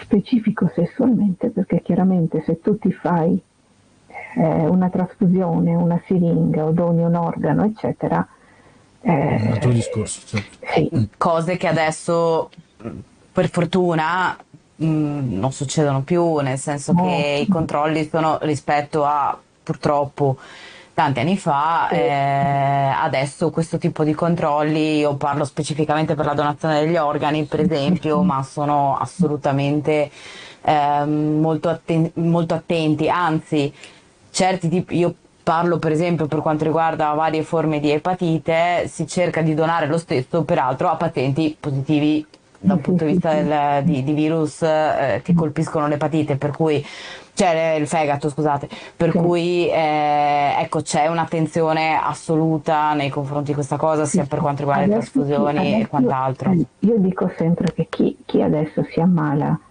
di AIDS, si ammala di AIDS peggio ancora, ma chi contrae l'HIV eh, per via sessuale attualmente è per disinformazione, è per disinformazione di una o dell'altra parte, perché con le, con le, cure che ci sono adesso e le profilassi che ci sono adesso, eh, non è così facile beccarsi la crisi. Sì, non, non, non, sono più gli anni 90, gli anni 80, gli anni 90, insomma, cioè non è... Eh, perché adesso se, mm. se, tu sai di avere un rapporto a rischio che eh, ti si stacca il preservativo oppure hai una persona a testa di, di cavolo che ti dice sono sieropositivo solo quando è alla fine, Mm. c'è la possibilità di andare all'ospedale e farsi prescrivere la profilassi post esposizione entro le 48 ore dall'evento. Ecco, questo diciamolo perché posso dire, per esempio, io non lo sapevo. Mm. Cioè, io sinceramente non sapevo questa cosa esistesse la profilassi post eh, esposizione, quindi entro le 48 ore sì. La, la io sì, sì. Okay, no, no, no, lo so per, per il fatto che io ho avuto una serie in realtà di infortuni sul lavoro, eh, anche perché infortunio sul lavoro è qualunque cosa ti succeda quando hai contatto con liquidi biologici, anche lasciando perdere la pandemia attuale, ma io da infermiere mi è capitato, eh, pur ho dovuto denunciare ovviamente la cosa che mi era successa eh, perché mh, nello, nel caso specifico di uno di questi accadimenti ehm, c'era stato un involontario schizzo di sangue, le solite cose o il taglio, lo schizzo di sangue eccetera eccetera. E, mh, ho fatto il test, mi è stato fatto immediatamente il test ovviamente per tutte le varie malattie, epatite B, epatite C e HIV e eh, la cosa e, e, ho avuto colloquio immediato con l'infettivologo perché nel caso in cui il test HIV del paziente fonte, perché ovviamente lo devi far fare ed è l'unico caso in cui non serve consenso peraltro, mm. lo dico rispetto a quanto dicevo prima, eh, in questo caso qui io avrei appunto ricevuto una profilassi immediata eh, di post esposizione. Sì, che sono 30 giorni, dopodiché si fa esatto. il secondo. Eh, e poi c'è anche, eh, che però questo è molto più difficile purtroppo, almeno qui in Italia, la profilassi pre-esposizione, che è un'altra, è un'altra cosa che può essere presa o giornalmente, quotidianamente, oppure event based on demand, vale a dire un giorno prima, 24 ore prima una e 24 ore dopo l'altra pastiglia dopo eh, l'incontro possibilmente rischio. Eh, per cui, eh, però questa qui cosa succede? Farsela prescrivere non è una passeggiata perché non tutte le città eh, hanno i centri PrEP, non tutte le città hanno i centri PrEP e eh, dopodiché, dopodiché eh, ti fanno degli esami per allergie, cose, eh, eventuali farmacoreazioni, farmacoreazioni, certo. perché comunque è un farmaco che non è una passeggiata, quello, può avere anche degli effetti collaterali, eccetera. Quindi non, non è che tu la prendi come l'acqua e zucchero, eh, questa qui è poi ha un costo, perché costa tipo 60 euro per 30 compresse, e sono tanti. Eh, e la cosa peggiore, cosa più, più terribile proprio, è che non è rimborsata dallo Stato italiano. Questo sì. È un, eh, infatti, adesso cosa... per rispondere, scusa brevemente alle, agli commenti che ci sono in chat, no, eh, la, la, PrEP non c'è solo negli USA, anzi c'è anche in Italia. No, quello che stanno portando avanti le varie associazioni è quello di renderla invece rimborsabile, che è appunto la questione mm. che facevi, che dicevi tu prima. Adesso ho visto che è in sperimentazione, l'FDA ha dato diciamo, l'ok post sperimentazione eh, negli Stati Uniti per quella iniettabile. E sì, che, che sarebbe che ha il vantaggio di essere iniettabile, di avere un ciclo contenuto, mi pare che siano sei volte in un anno, quindi non sono pastiglie da prendere eh, appunto le 24 ore prima, le 24 ore dopo, oppure tutti i giorni, insomma, che rendono anche magari la persona è un ulteriore limite non solo ma un ulteriore stigma perché nel momento in cui tu devi prendere questa compressa ovviamente tu stai rivelando un qualcosa di te eh, che ti potrebbe ident- male identificare, ecco, diciamola Beh, banalizzando un appunto, po' così. Come è successo appunto a Elena. Esattamente. che il fatto che stesse prendendo pastiglie. E, esatto, no, perché appunto se, eh, avere qualcuno che sta assumendo una compressa uno dice ma perché stai prendendo quella mm, pasticca lì, no? E, mm, ma sono anche cacchi suoi, cioè voglio sì, dire. No, esatto, sono esatto, d'accordo esatto. perfettamente con te, però c'è, ecco, eh, quando hanno fatto lo studio, io che mi occupo di studi, mi, mi piace saperne di studi sperimentali, quando hanno avviato lo studio sulla somministrazione invece diciamo eh, che poi sarebbe sottocutanea se non ricordo male, comunque iniettabile, eh, uno dei vantaggi che sono stati dati, cioè uno dei motivi per cui si è arrivati a questa formulazione iniettabile è anche il fatto che la pasticca in qualche modo sia eh, riconoscibile, associabile, mh, stigmatizzante e quant'altro. Ed è uno dei motivi per cui la, la Janssen, lo dico perché è pubblico, insomma è la, la casa farmaceutica che, che, si occupa diciamo, di questa sperimentazione, è arrivata alla formulazione appunto iniettabile e con meno dosi anche per l'accettazione diciamo, di questa terapia e l'adeguamento di questa terapia. Gestirla, per gestirla certo, assolutamente sì. Diversi, no, io quello che, eh, quello che, ci tengo, che ci tengo a dire è che se eh, certe istituzioni, addirittura io ho sentito dialoghi, interviste di politici, eccetera, ma dobbiamo rimborsare un farmaco per far che la gente faccia sesso, detto in modo io l'ho detto in modo elegante, però. Sì, immagino. Purtroppo queste, isti- queste persone, questi politici, preferisco non dire di che partito siano. Eh, Potrebbero essere di qualsiasi partito, mm. e invece. Esatto. eh, usano termini molto meno carini. Eh, cioè, con quale diritto. Eh, e, e, il paradosso è che se una persona è positiva, gli paga gli, lo Stato gli paga gli antivirali. Mm che costano il triplo. Assolutamente. Sì, ma poi, poi gli entra anche tutta una questione del fatto che sono argomenti prodiginosi e che noi culturalmente siamo sempre stati resti ad affrontare, ma ti potrei dire che è ancora assurdo l'IVA sugli assorbenti, che sia mm. quella che è. Eh, prima si parlava di coppetta, sono tutte cose che non mi, non, non mi competono in quanto maschio io, io sempre sono maschio, bianco eterosessuale. A me c'è chi è che me. quali sono le mie, le mie problematiche riguardo, no? Per cui, però. Eh, adesso, adesso, introduco anche il resto. Eh, potre, potresti, nel, nel, mondo fiero capovolto staresti bene. No, no, no, sì, io sono il nemico, io sono, io sono quello.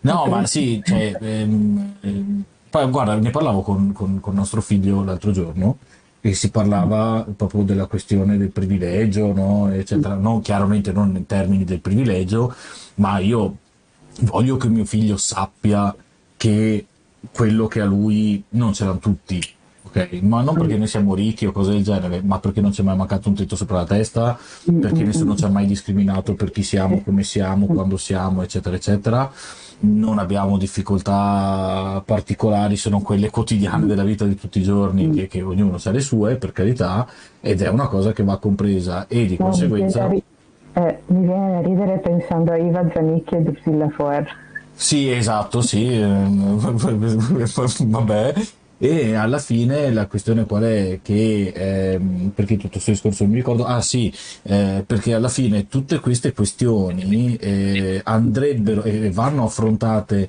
eh, diceva prima mm, in chat, tutte queste cose non le sapevo, non se ne parla neanche io, anche io molti di queste non le so. E devo dire la verità, uno dei motivi per i quali ho aperto il canale e eh, insieme abbiamo aperto il, eh, il podcast, è vero, sì, è nato un po' per parlare durante il lockdown, eccetera, eccetera puntata, ma la nostra, per esempio, la primissima puntata che abbiamo fatto è stata sulla sessualità di coppia. Nessuno la vedrà mai, peraltro. Che tra l'altro nessuno vedrà. Ah, no. Perché? È scomparsa? No, no sì, c'è, ancora. No, c'è no, ancora. C'è ancora. Sì, c'è ah, ancora.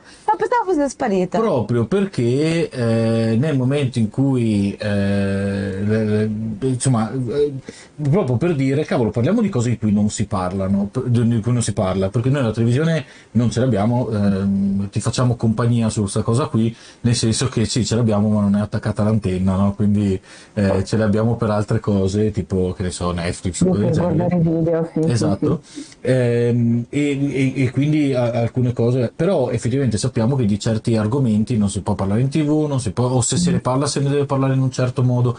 Chiaro, anche qua ogni tanto mi tocca dissociarmi da alcune cose, però... Anche qui, eh, anche qui parla, non se ne può parlare in tv.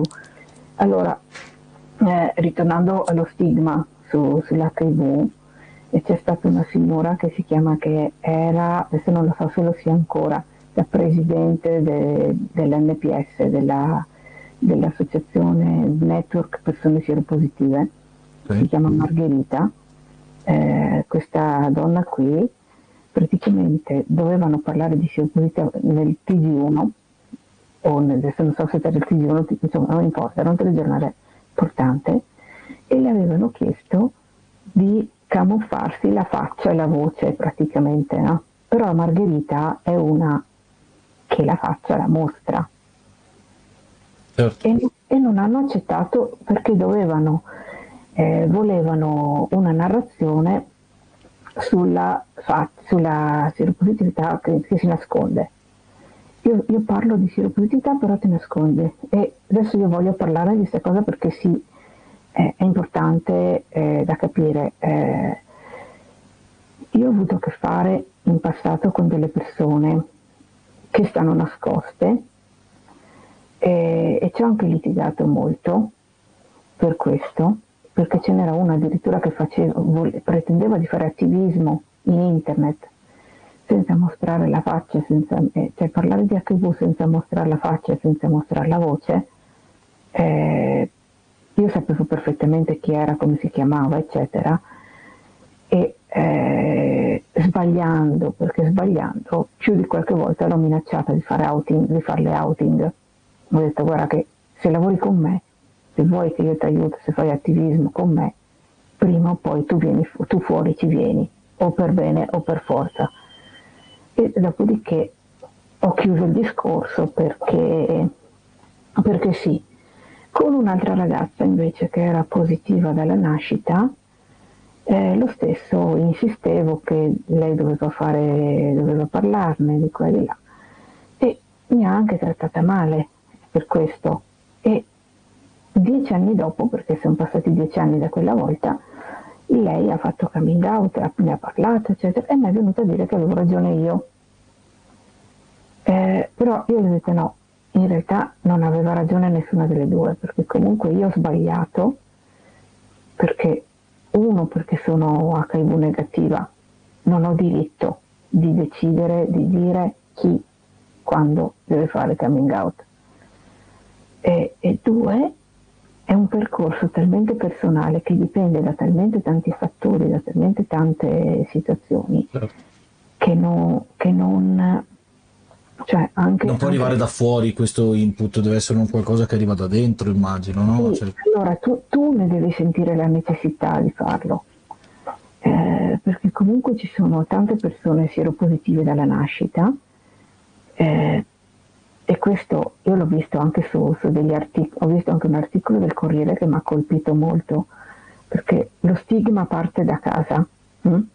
Mm, assolutamente. Ci sono dei genitori sieropositivi che per qualsiasi ragione, a me adesso non importa, qualsiasi ragione sia, il loro figlio è nato positivo e questo purtroppo accade spesso con, con storie di sommersi, con storie di sommersi accade, adesso non accade più perché comunque il test è obbligatorio dell'HIV, però fino al 97, 98, quelle date lì eh, succedeva gente, perché adesso lo ripeto ancora una volta, con la terapia antivirale i figli nascono negativi. Eh, qual è il punto? Che questi bambini nati positivi hanno la mamma e il papà che gli dicono tu questa cosa non la devi dire a nessuno. Come è un peso terrificante da portare per, un, per, una persona che cresce con questo. Eh sì, eh sì però eh, cioè, il, il, punto qual è? Se tu genitore positivo già ti senti in colpa perché, cioè, perché figurati, cioè, io non posso minimamente immaginare cosa eh, quando c'è un bambino positivo e che sai che l'hai messo al mondo tu e che sai e che magari anche tu come padre sai di averlo trasmesso a tua moglie e poi lei la passa, cioè non, è, non, non, deve essere per niente una cosa facile. No, assolutamente no. Per cui, ripeto, io sono, io sono una scatola vuota, sono un elettrone, non posso avere il minimo diritto di esprimermi in, in questo senso. Eh, però nel momento in cui tu vivi fin da piccolo con questa, poi te lo porti avanti. Eh, certo. Poi te lo porti avanti. Io mi sono trovata con questa ragazza che non sapevo come... Perché io dico, cazzo, io sono nata che non ci vedo e non l'ho mai vissuta come una colpa. Perché tu devi vivere come una colpa il fatto che certo. i tuoi certo. genitori, cioè, cosa c'entri tu? Perché la devi vivere così? Cioè, esci cacchio. Dopo lei mi ha detto, hai ragione tu, però io della ragione non me ne faccio niente perché so di aver No, però è, è, è bello che anche tu abbia fatto questo percorso, cioè fondamentalmente anche tu hai fatto un percorso all'interno di questa cosa qui, no? Nel senso che... Ma perché, ma perché allora io, esatto. io ho avuto questa, questa relazione con questo ragazzo che era già fuori, nel senso che aveva già fatto coming out da tanto tempo a livello di status eh, io l'ho conosciuto nel 2005, lui ne ha parlato nel 2001, per cui era da tanto tempo che quindi l'aveva aveva già iniziato ad affrontare, ha sempre avuto il carattere per farlo. Quest'altra ragazza evidentemente no. E, eh, io sono partita, quindi io non ho conosciuto il percorso che può avere una persona per accettare l'idea di fare coming out. Eh, non lo so che tipo, cioè, lo so perché me l'ha raccontato, ma non l'ho vissuto. E poi lo sai di, poi lo sai di una persona, no? Perché poi siamo tutti diversi e di conseguenza il percorso di ognuno è diverso per, per tutta una serie di motivi che sono infiniti, ovviamente. Mm. No, sì, è, no, è, interessante questa cosa, eh, per, perché poi alla fine una cosa che, e, e, poi ci torniamo sempre, sai, perché quando abbiamo parlato, abbiamo fatto la live, tra l'altro la seconda puntata sarà martedì prossimo sulle, sulle dipendenze, no? Sì, no, in realtà inizialmente era sulle droghe, cam- vi annuncio che cambierà il titolo, diventerà sulle dipendenze, perché poi parlandone anche con... Eh... Vabbè, io, io, purtroppo ne so qualcosa perché ho avuto diversi anni di, di, di dipendenza da web, per cui cioè, no, per esempio, esatto, quindi c'è, eh, c'è la, la, ludopatia, la dipendenza dal sesso, la dipendenza dal web, la dipendenza insomma, da una serie di cose. Ehm, e eh, quando parlavamo di questo si, si, alla fine si finisce sempre ed è giusto che sia così a parlare di quello che è il lato psicologico di ogni condizione che sia eh, una condizione tra virgolette patologica ma, ma, anche quando non lo è. Eh, l'altro giorno eravamo con eh, con Ciuffo che facevamo la, la diretta e mh, la condizione psicologica in quel caso non dipendeva da una patologia se non da patologie mentali di altra gente che è andato a augurargli le peggio cose, ehm, ma eh, alla fine si, si, si, torna sempre in quell'ambito lì che è un'altra di quelle cose che dovrebbe secondo me pagare lo Stato e cioè eh, la, la, insomma, l'attenzione alla propria salute mentale anche e soprattutto in, in casi di difficoltà come può essere sì, quello... Ma poi, ma poi, queste cose qui, queste cose qui non vengono fuori in discorsi qualunquisti, perché tipo anche sul discorso dei bug chaser di prima, no? E, ma perché anche ce ne sono tanti che subiscono omofobia, sirofobia e non tutti diventano bug chaser, d'accordo, è vero. Perché siamo e tutti diversi. Eh, ma ce ne sono tanti che vivono le situazioni psicologiche negative, non diventano tutti, non fanno tutti uso di droga. Eh, ma perché eh, io sono uscita e l'ho scoperto, quella che tu ne puoi uscire anche tu. Cioè, calma. Ognuno ha il proprio vissuto. È, è vero che in un mondo ideale tutti vorremmo che tutti escano allo scoperto con, eh, che, che nessuno si vergognasse di essere quello che è però il mondo non è così. Il mondo è fatto di tante persone, di tante realtà. Eh, eh, sai che si torna, si torna un po' all'inizio? Stata pure, pure troppo seria e, e, e mi andrebbe un attimo di No, allora, allora guarda, la, la, la, la giro, eh, si torna un po' all'inizio col discorso del mondo rovesciato, no? Cioè, a proposito dei mondi rovesciati, c'è un bellissimo film eh, di e con Ricky Gervais, che è un comico inglese, penso che molti lo conoscano, non mi ricordo, come, The Invention of Lie, l'invenzione della bugia, dove il, il, mondo nel quale vive eh, è un mondo dove nessuno ha mai inventato la bugia. Quindi tutti dicono la verità che è una cosa che eh, noi diciamo sempre che vorremmo. No? Mm. di essere sempre sinceri, dire sempre la verità.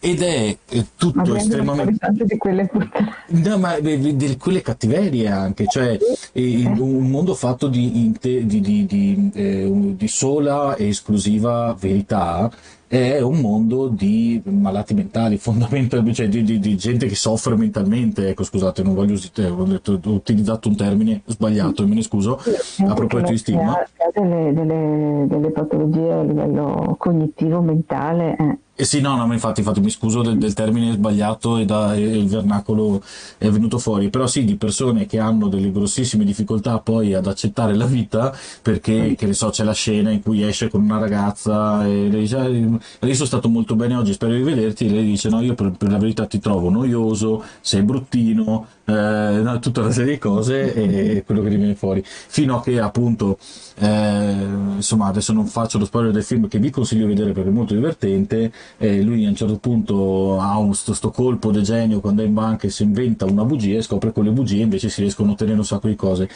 E la parte interessante per me è eh, tutta la cioè è, è, diventa grottesco un mondo dove tutti dicono la verità forzosamente. Eh no? sì. E, e di conse- ma perché diventa grottesco? Perché se noi non abbiamo la possibilità di creare un'immagine di noi che diamo verso l'esterno, ma siamo esattamente quello che siamo, eh, ci toglie la possibilità di essere in realtà noi stessi con noi stessi e di, di conseguenza non si riesce veramente a essere sinceri prima di tutto con noi stessi. Adesso, adesso spoilerò io eh, perché, perché devo spoilerare. Allora, eh, il mondo si era capovolto, eh, quello dei Plus Brothers funziona così. Eh, tanto ho, sono stata anche stupida perché non ho spiegato perché Blues Brothers.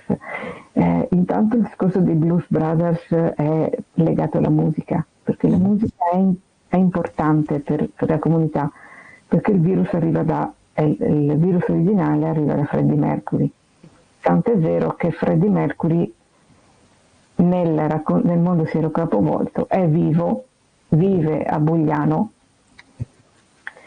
tutto il mondo lo crede morto, tutto il mondo crede che Bugliano non esista, per cui lui è protetto, perché c'è un mitomane dissanguatore che dagli anni Ottanta gira e, vuole, e, e vuole letteralmente il suo sangue suo e di tutti quelli che hanno, la, generaz- che, che hanno la, la, generazione di virus dopo lui.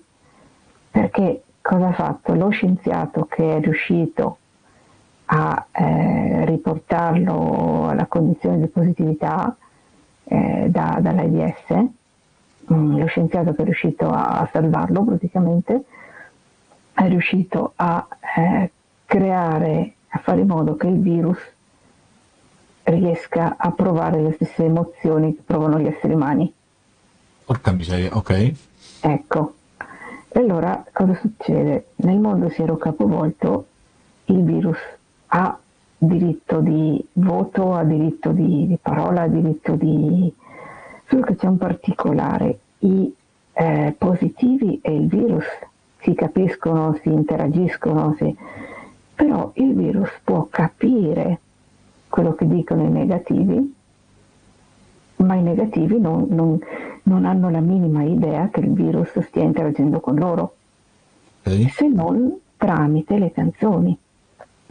Cioè, tipo, per fare un esempio banale, eh, la serata di San Valentino può partire uno, eh, cioè due esseri umani che sono impacciati, non sanno cosa dirsi, eh, parte Ti amo di Umberto Tozzi.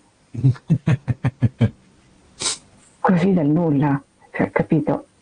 Certo. E il virus interagisce, se, se, non, se non lo capisci così.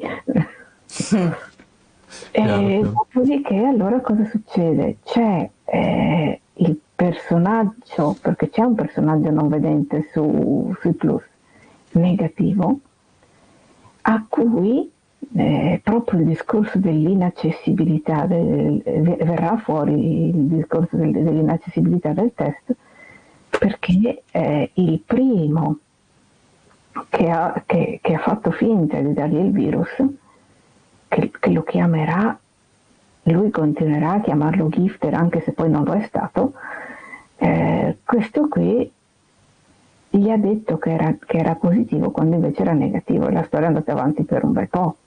Mm. Perché in realtà lui era non rilevabile, non poteva trasmettere neanche volendo. E quindi dopo, quando è morto Valentino, perché il dissanguatore se l'è portato via, io sto raccontando storie che sono già pubblicate perché il mm-hmm. resto, ecco, sì, sì, beh, già, già, stai spoilerando parecchio, eh? non toglierci il gusto del tutto. Eh? Beh, ma è già, è già su, per cui Sì, sì, no, vabbè, certo, certo.